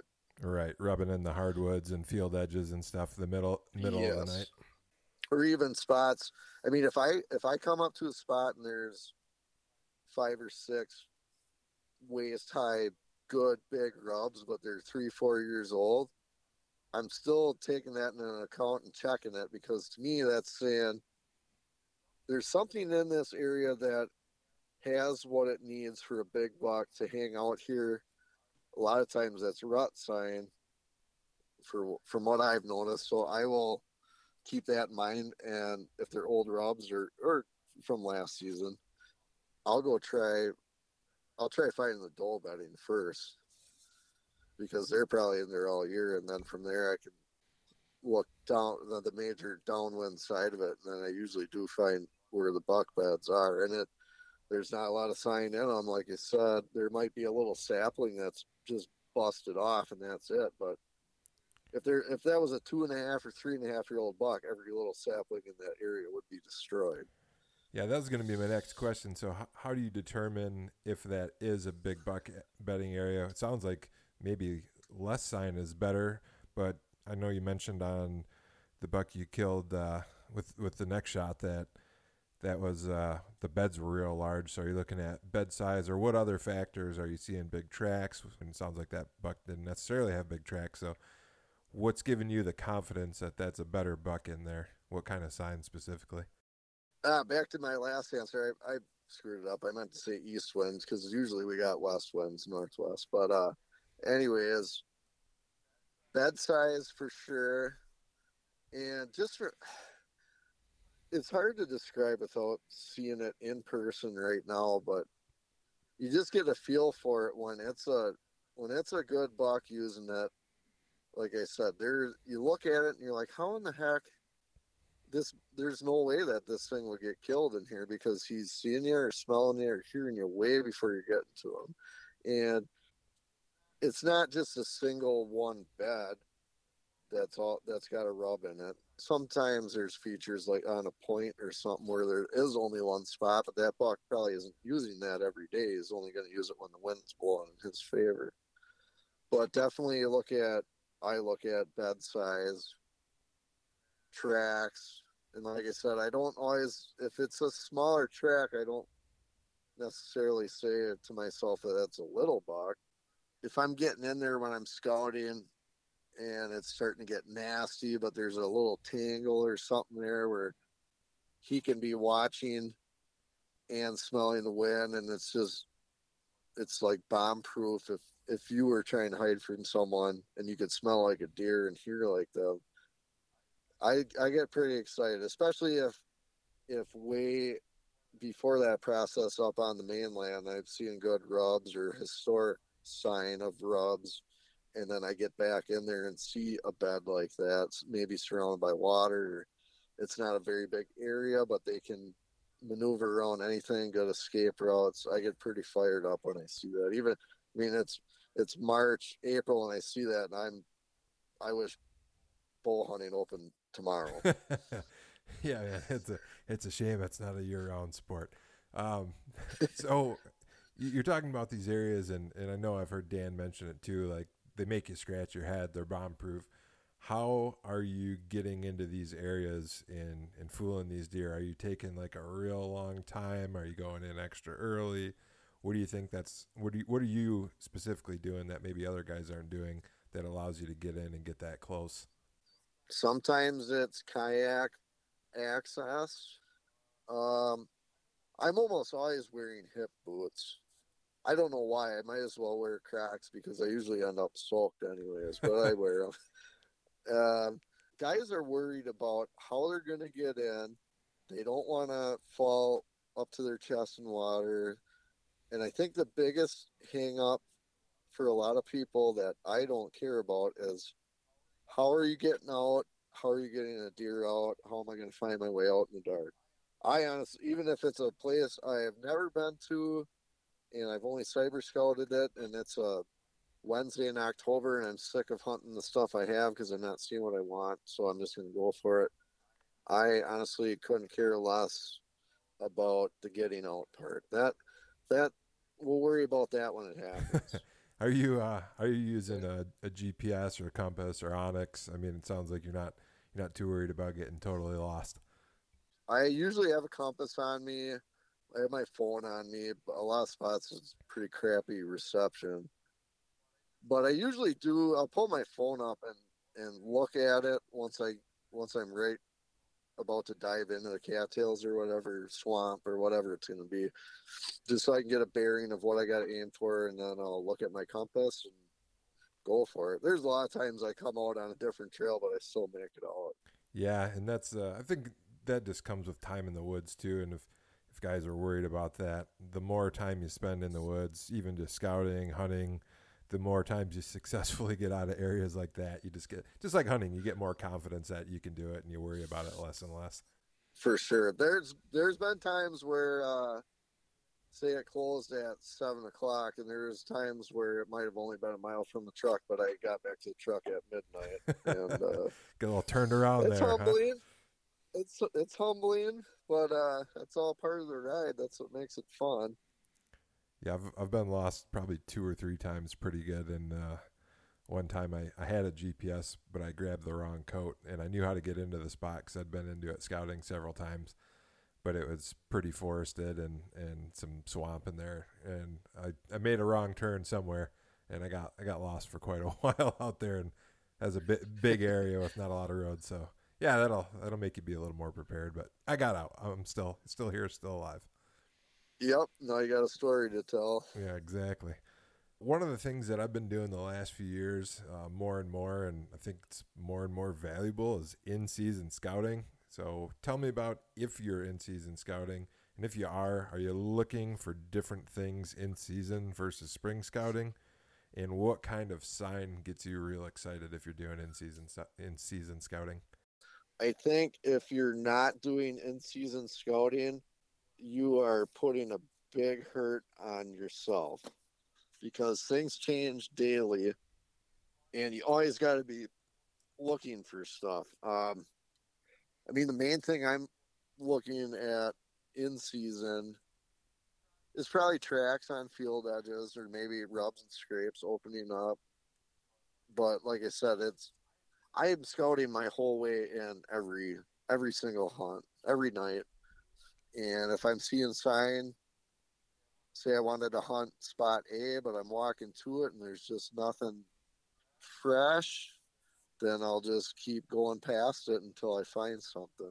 say you found something that looked dynamite in spring, and okay, I'm going to hunt it right away, opening week of bow season, and you get back there and there's nothing happening. You, it's kind of a wasted hunt because, yeah, they that spot looked awesome in spring, but maybe that was just because they were in their late season or the sign you did see was from the rut or something. So you always got to I think you have to scout your way in every time, even if you know where you're going. It might not be off very much. It might be off quarter mile, but it can make a huge difference. But tracks, uh, checking where acorns are dropping or where they're maybe cleaned up.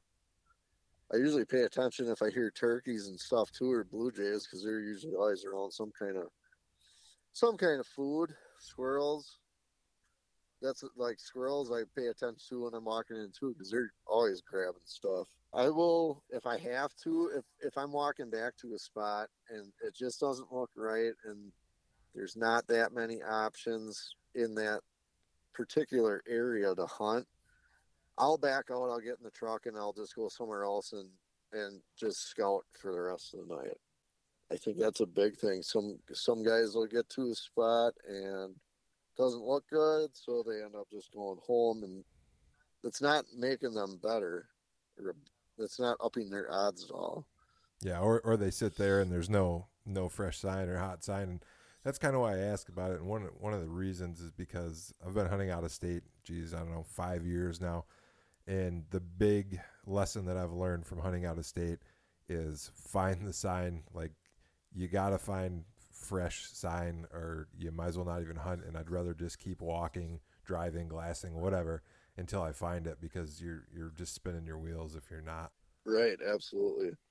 The other thing too, as far as like in season scouting, if you're finding good sign and it's starting to look really good, slow down and stop for a minute and kind of look around the area. If you got reception in a smartphone, maybe pull up a map because you don't want to go in too far. You're there right now. You're in good sign, and you might as well set up on it before you you get too far in. Yeah, that's uh, sounds like you're you're not in any hurry when you're in the woods, right? I mean, maybe you are if you're only getting out for the last 45 minutes, but on an ideal day, are you you taking your time getting in there then, like said, scouting your way in, checking stuff out?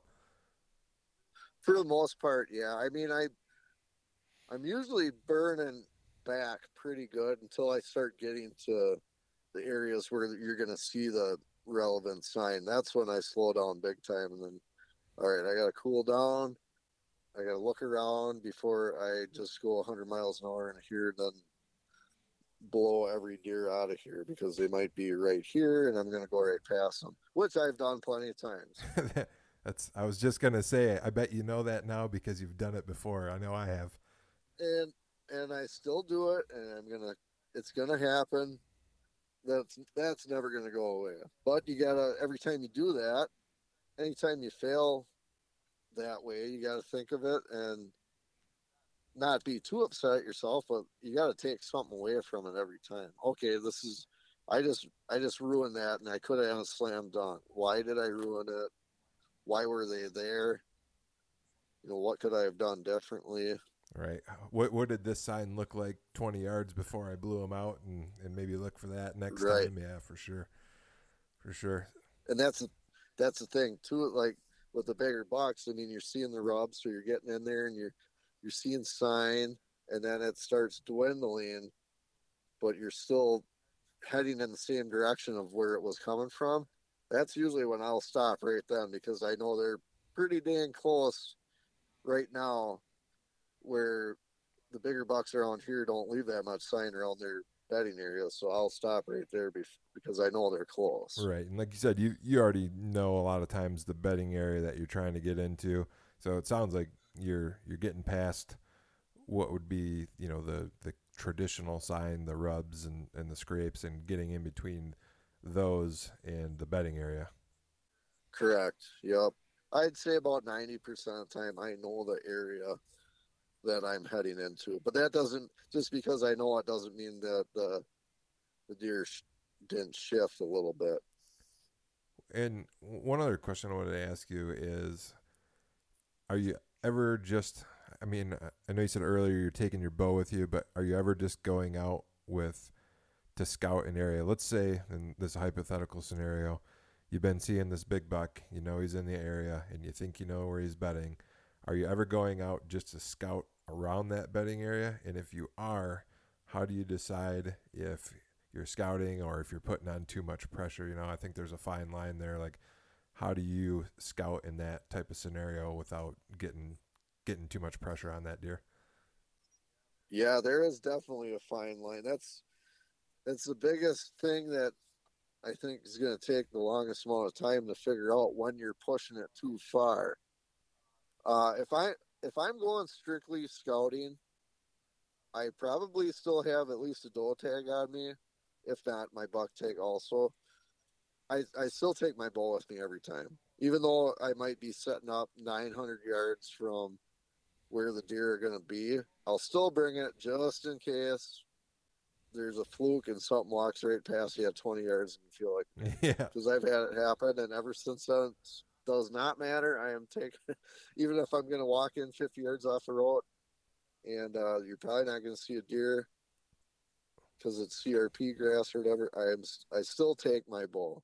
That's a great tip because I had a, a deer that I was after. I think it was 2014 or 2015, and uh, this would be a quick story. But my my girlfriend's dad, we were we it was on their private property, and I'd seen it the year before and almost killed it and we had, you know, we I say we it was mostly me had scouted all the property and and the neighbors that would let me on to look around and and some public land in the area, and I found this where I thought this deer was bedding, and we didn't have a stand there. And when we found it, it was it was kind of downwind of a food plot, like 200 yards on this little ridge, and it made a lot of sense. And this was about the time I was getting into the hunting beast. I was like, oh yeah, this makes a lot of sense when when we're hunting in the food plot, he can smell us and he never comes out. And we'd only get him on camera in this one spot. Well, long story short, the stand we set up worked, and like the second or third day of season, my my uh, girlfriend's dad hit this buck high, and and we weren't sure if it killed it or what. We looked for it for like two days, never did find it. And about mm, two or three weeks later, I was on some public across the road from their place, but only maybe a mile, mile and a half as the crow flies. And I was just going to set cameras on some scrape lines that I had found the year before. And I was kind of in a hurry, and it was the middle of the day, so I didn't take my bow. Long story short, I jumped that stupid buck that we were after, and it stood that 20 yards for about 45 seconds staring at me. And I was like, oh man, I'd kill for a bow right now. So I'm with you. Never leave your bow at home. Ain't that something? It's, it's like they know they'll sit there and tease you if they know that you have no chance of killing them right now. Yeah, yeah, it was pretty. That was a that was an eye opener, and it was good because we got to close that chapter of the story. We knew that buck was alive still, and he looked right. just, he looked just fine. So got a little silver lining, but kind of tough when that was my target buck for the year to watch it stand there at 20 yards for close to a minute. Yeah, yeah, but you picked up something on it. I mean, you knew he was still alive, and then you knew that I probably should have brought my bow, even though I didn't plan on seeing them. Yeah, it's uh, just to close that story all the way out. A lot of good intel did me because I went in the the following week at like four in the morning to set up over the bed, and he was already there. I blew him out. Never seen him again that season. Oh, no kidding. Yeah, yeah that sucks. Yeah, what are you gonna do? That's it was a good learning lesson. So, anyways, yep. yeah, getting back to the in season scouting, I you know always take your bow for sure, and I don't know. Do you have any other any final words you want to say on that before we we move on? Getting back to the, walking that fine line. If I if I don't really know what's going on and I'm sitting back to whether it's observation set or I'm like we just said, I am scouting from a long ways away. I try to be very careful until I have a pretty good idea what's going on, and then the next chance I get, I'm going to march right in there and either kill it or fail miserably. right. So once I'm once I'm confident, or I, I think I know what's going on, then I'll go in right away at full steam ahead and see what happens. I usually I won't work my way in a hunt at a time at that point. Just diving all the way in. Yep, go in right away.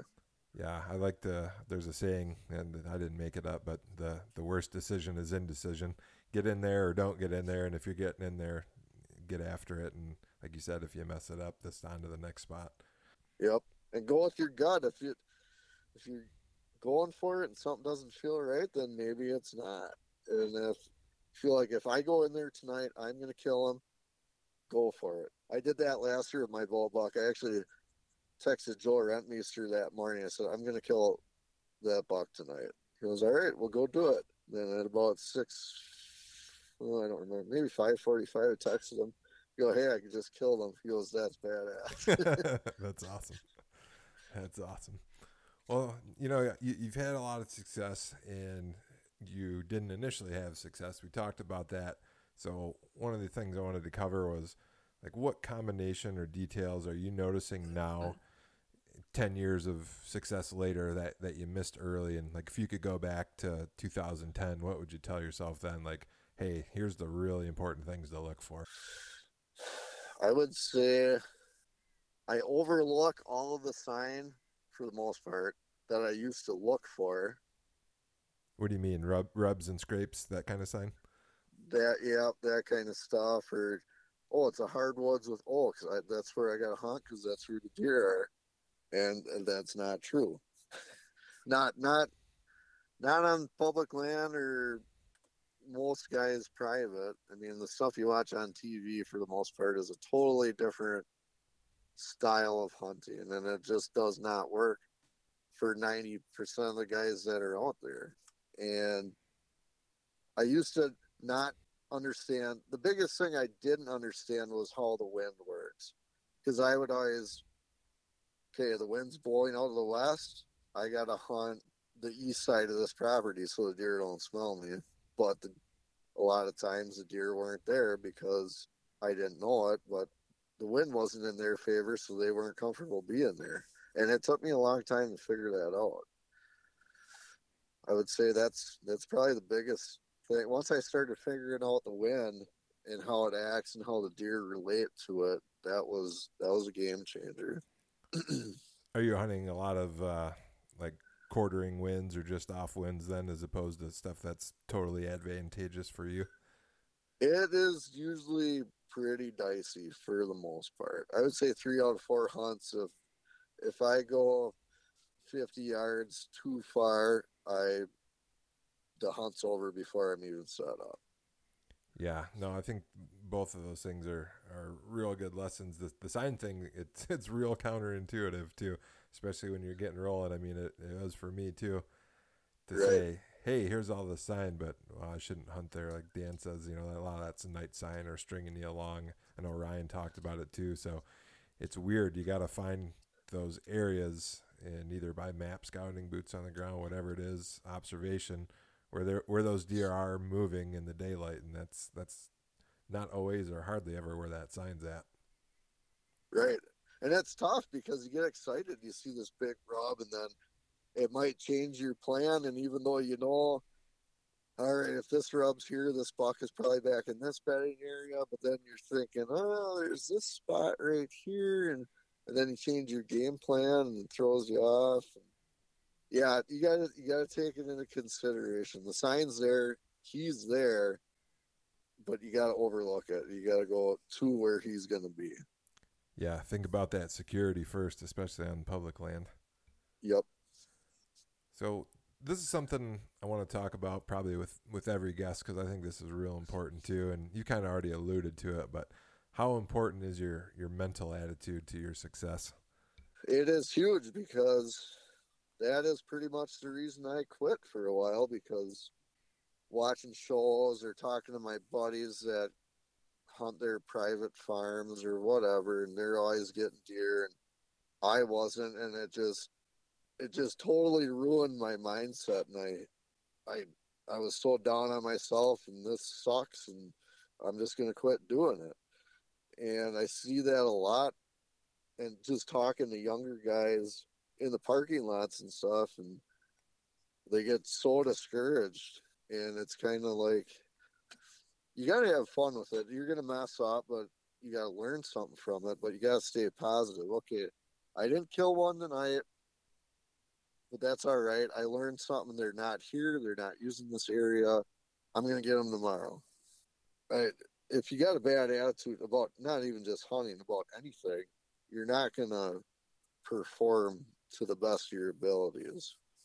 If if you're going into a spot thinking, well, I don't know, I might see one, I might not, you're better off not even hunting it. You should just go to a spot where yes, there's going to be one here, and I'm going to kill them, or I got a really good chance of even seeing one, even if I just see them and not shoot them. That's huge. But you know, you get into the season now. It's middle of October. You've hunted 30 days, and it does get tough to stay positive. But a lot of times, that's when I'll just uh, totally stop what I'm doing around home or most of the normal properties I hunt, and I'll just pick a spot on a map a couple hours away and go try something new, something fresh. Yeah, keep never it fun. Never been there before, right? Keep it exciting. You know, I've never been here. This is fun. Maybe figure something out here, but you gotta you gotta stay positive. Bad attitude about anything, well, the game's over. I agree, and that's why I want to bring it up because I mean, especially it sounds like for you too, for me when I first started hunting, and you see all these people being successful, and you're like, what am I doing? what am I doing wrong? And and you mentioned if you're in a spot that you're not confident about, go to one that you are. But if you haven't put the time in, or if you're newer, you don't always have one of those spots. So you kind of got to believe in in what where you're at, and if that's not working out for whatever reason, don't go there again. Like I think that's a mistake people make too. Like oh something's going to be different tomorrow. Well, probably not. Get out of that area and chalk it up to to learning, and go to another area you spring scouted or whatever, and and give that one a shot and, and move till you find them. And this this leads me into a question. And I didn't I wrote you some questions. We didn't have this on the list, but I think this is important too. So I want to want to bring this up. And I'm saying, get out of that area, go to another one. What do you do once you've found a deer? Let's say you get in and you know there's a good buck in the area, maybe even see him or whatever, but you don't kill him for whatever reason, or you see him from an observation stand how many hunts are you given in an area? And I'm not talking about the same exact spot. Let's let's say 100 acres or whatever. How many hunts do you give an area when you know there's a good buck in there before you move on? If I see see a good buck and that, the first thing I'm gonna take account is why did I see him there, or why is this sign here, and pay close attention to the weather, especially the wind, because that that can tell you a lot and I I generally don't hunt the same say five ten acre section more than once. It, it's different because it's different with every property and every bedding area. But if there's a good buck in a spot, I'm looking at maps, seeing okay, if he's not here, he could be here, he could be there. I'm I'm going to hunt every bedding area that he could possibly be using. And and it might take a couple days or depending on when, it might take a couple weeks, but just keep eliminating those spots because every spot that doesn't work out, you're either getting closer or he's already gone. And I think you'll figure it out after a while as long as you're scouting your way in and the sign dries up well then then it's kind of kind of a thing telling you, well, he's probably gone, so I got to move on. And it is what it is. Yeah, and that's what was going to be my follow up questions. When do you throw in the towel? You specifically, but it sounds like when that any sign of that big buck starts drying up or, or just goes away totally, huh? Yeah, usually.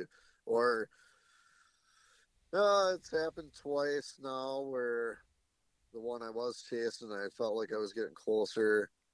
You got hit by a car, or you hear rumors of one got poached in the area and the signs drying up, or or not even poached. That oh yeah, someone shot a dandy back here. Well, when someone says a dandy too, you know, like we were saying about spread earlier, I take it with a grain of salt because to some people, 110 inch buck is a giant, and and it, it could be to a lot of people because they've never seen one that big, but you know, I'm always kind of thinking, well, is it is it the one I was after or not? I, I'm still gonna go in there to hopefully confirm any suspicion that he's gone or dead or whatever. Right. Yeah, it's not always easy to tell, especially. I mean, that's one of one of the tough parts. You know, there's a lot of tough parts but of public land is maybe you're chasing a ghost, like you said. That deer either moved out, got killed, got hit, whatever, and and it's not Right. always easy to tell that he's not in the area anymore. And and sometimes until it's really obvious, like you haven't seen that deer in three months or whatever. No, for sure. And actually, one of the bucks I killed one year, I had been seeing him in a certain area and saw him a couple times, couldn't kill him. And this was well before the rut. And two weeks later, he got shot a mile and a half away. Something pushed him out, and he just went to the next spot where he's either he just kept going or he's been there before and knew he could get away from it, from any danger. But so yeah, like you said, it it's tough to keep track of them. That's why I'm uh, I'm not somebody that chases a specific deer normally because I think that's uh that's one of the Right. biggest issues with that, especially on public. You just too many variables that are out of your control there. Yeah, that's why I kind of got out of trail cameras too because I was it was it was killing me because I was just going after these ones instead of doing what I do now and just just keep hitting different spots until something shows up. Otherwise, you get hung up on this one buck and you're you're burning a lot of time. Yeah, and there's something, I mean, at least to me, there's something fun about seeing a buck show up that you don't have a trail camera picture of, or maybe you never glassed, and, and it's a nice surprise. It's some something fun about that for sure too. Yeah, I would I would agree hundred percent with that. Well, hey, last question here. We're we're getting into the two hour mark, I think. I'm a big proponent of setting goals, and and not just with deer hunting, probably every area of my life. And I think it's important. Do you set any goals for yourself going into a season? And I'm not just talking about like inches of antlers, it could be anything. And if so, what do you consider when setting your goals? And do you have any goals for 2020? Yeah, for sure. Um, some years it's I want to I want to shoot 165 incher, so that's all I'm going to focus on. Some years it's I want to shoot one in a different county on a different type of terrain. And then I am I am mostly a cattail marsh hunter, but I I do like dipping into some other kind of more farmland stuff, CPR or uh, CRP grass and stalking kind. That's why out west really excites me and why I want to get out there more.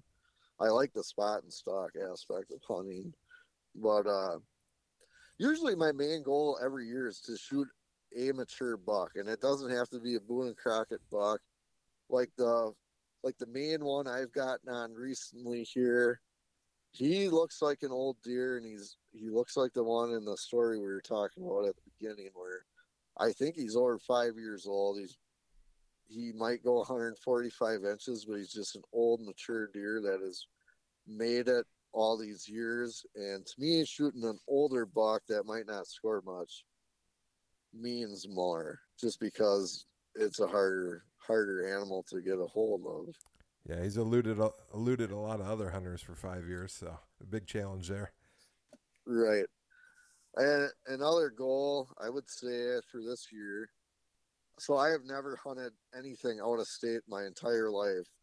Till last year, I went. Uh, last year was I was going to be thirty, so it's about time I start doing different stuff. I went to Canada on a bear hunting trip.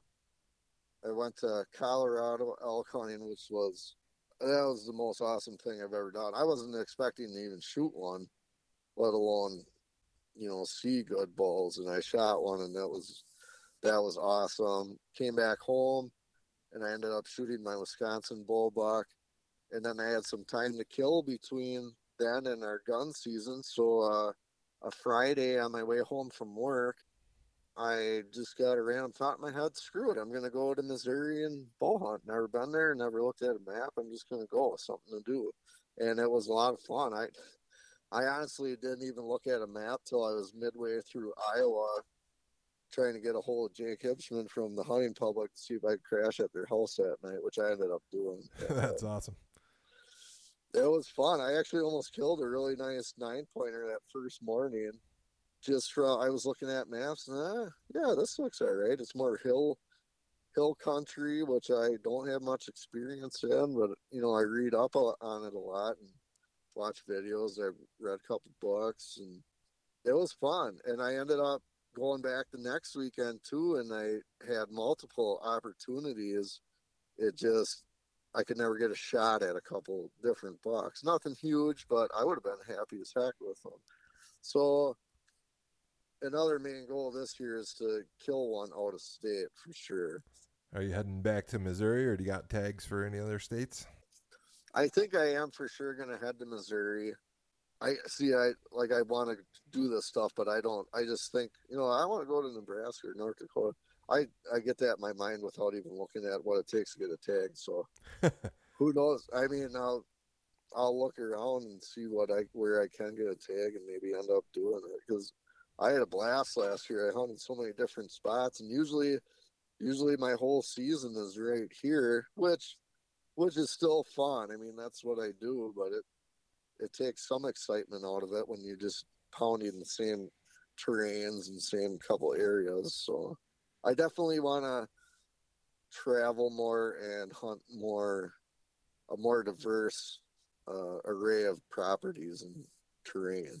Yeah, if you wanna if you wanted to get into the spot and stalk stuff, I mean, I've never hunted Nebraska, but I have hunted Kansas, uh, South Dakota, North Dakota, and Montana now, and and any of those are going to give you a good opportunity. Well, no, South Dakota is a little different now, but North Dakota you can still buy a tag.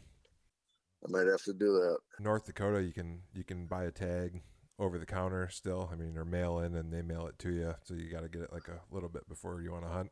Usually takes like a week to ten days to show up, and then South Dakota you can buy one, but you have to put in in like April, so that's over with and Montana and Kansas are both draws, but they're usually like no points or one point draw for most of the areas. So if you want to get sure. into that, um, hunting the plains is a blast, man. Coming from Michigan, where it's mostly farm ground or ag or kind of big woods, some swamps, going out to the plains, it's it's a totally different experience, and those states are just such lower pressure, I imagine, compared to Wisconsin too, like calling and decoying and the things you see on TV will even work on public land there.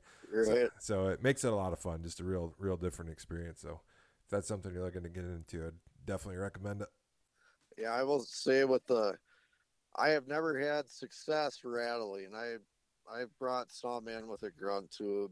Usually, you know, during the run, I'll have a grunt tube on me, but there's so much pressure in this state. It just, well, probably not as much as by you were in Michigan, but there's a lot of fun stuff I'd like to do, even decoys and stuff where I know guys have success out west with it, and just it's a whole new element that would it's it's something fresh that would make it pretty fun. Yeah, man. Like I said, I definitely encourage you to, to look into it for if you can't do it this year. I mean, sounds like you can go to Missouri still, but you want to get to some of those western states, definitely look into it for next year and give it a whirl because it is it's a it's a blast. And coming from even uh, you know, a state like Michigan or Wisconsin where you got quite a bit of pressure, the the difference in the hunting pressure, especially during bow season, will blow your mind. You'd be like, "Where's everybody at?" yeah, it sounds fun. Well, hey, I appreciate you coming on and uh, having a chat with me today. It's good times. I definitely learned a few things, and I'm sure people listening will too. If you got any last words before we close her off here? Yeah, I had fun too. Um, tell a quick story quick about, and it kind of tells how how I ground hunt is when I shot my booner. It was a spot I was working about two hours from home, and I knew this job site was going to be a couple years long. So, like, well, I might as well find something down that way to scout and potentially hunt on a Friday if I drive myself.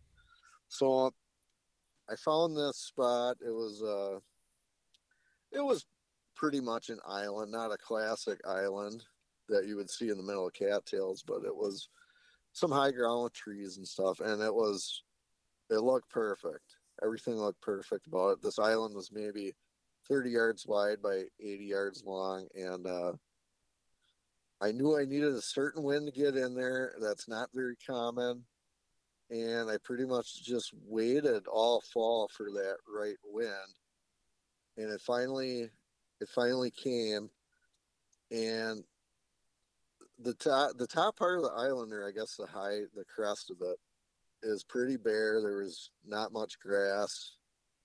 Uh, I had to be careful because we're if there was a buck on this thing, he was almost going to be able to see anything and hear anything. And the wind was really strong that day, which was perfect. And by the time I got onto the island, I had to go about 40 yards total to set up. And I would say, I know I timed it, and I'd have to, I'd have to look at my GoPro footage. It took me almost 45 minutes to close those 40 yards because I literally was on my hands and knees waiting for a blue jay to help make some extra noise or a plane going over just to cover cover noise and I did not want to move fast because if if there was one there, if he picked his head up, he'd see me immediately. And I pretty much that's what I did. And My my ambush setup was hiding behind this den tree with some raccoons in it. And uh, long story short, it was getting about prime time, and I can hear the coons in this tree are waking up. Oh, they're, they're gonna come. The holes are at the bottom of the tree. They're gonna crawl right in my lap, and freak out, and uh, they ended up not. I don't know if they could smell me or something, but sure as shoot, that buck was there. He was 25 yards from where I set up, and I watched him stand up and grow a couple trees and walk right in and I shot him. I guess I just want to say that's how stealthy you got to be. Just because you don't have a stand and everything doesn't mean that you can just barrel your way in there. I mean, you still got to take everything into account, but uh, it's pretty exciting when they're right up in your face like that. That's a great story because I feel like, especially in the modern world, people don't necessarily hunt. And what I mean by that is like you're out there for fun. You're not out there like you're trying to survive. And if you were out there like you're trying to survive, you'd do a lot of things different. Like you would crawl on your hands and knees and you would take an hour to get in there. Right. And it also it also illustrates confidence, right? Like I don't know if you'd ever seen this deer before, but probably not. But you nope. you had good reason to believe that that was there you needed to be in to see a big one. So you had the confidence going in there to do the things right that you needed to do instead of well maybe there's one in here and nah, I don't need to be that quiet or I can just walk in there and and like you said would have blown it before you ever got started. Yep, yep for sure.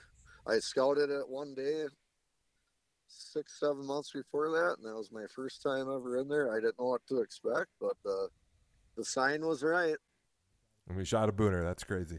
yep, on a Sunday, two hours from home, and I we got him back home at like 3.30 in the morning. I took an hour nap and drove all the way back there for work that monday. Oh jeez. What time of the year was that?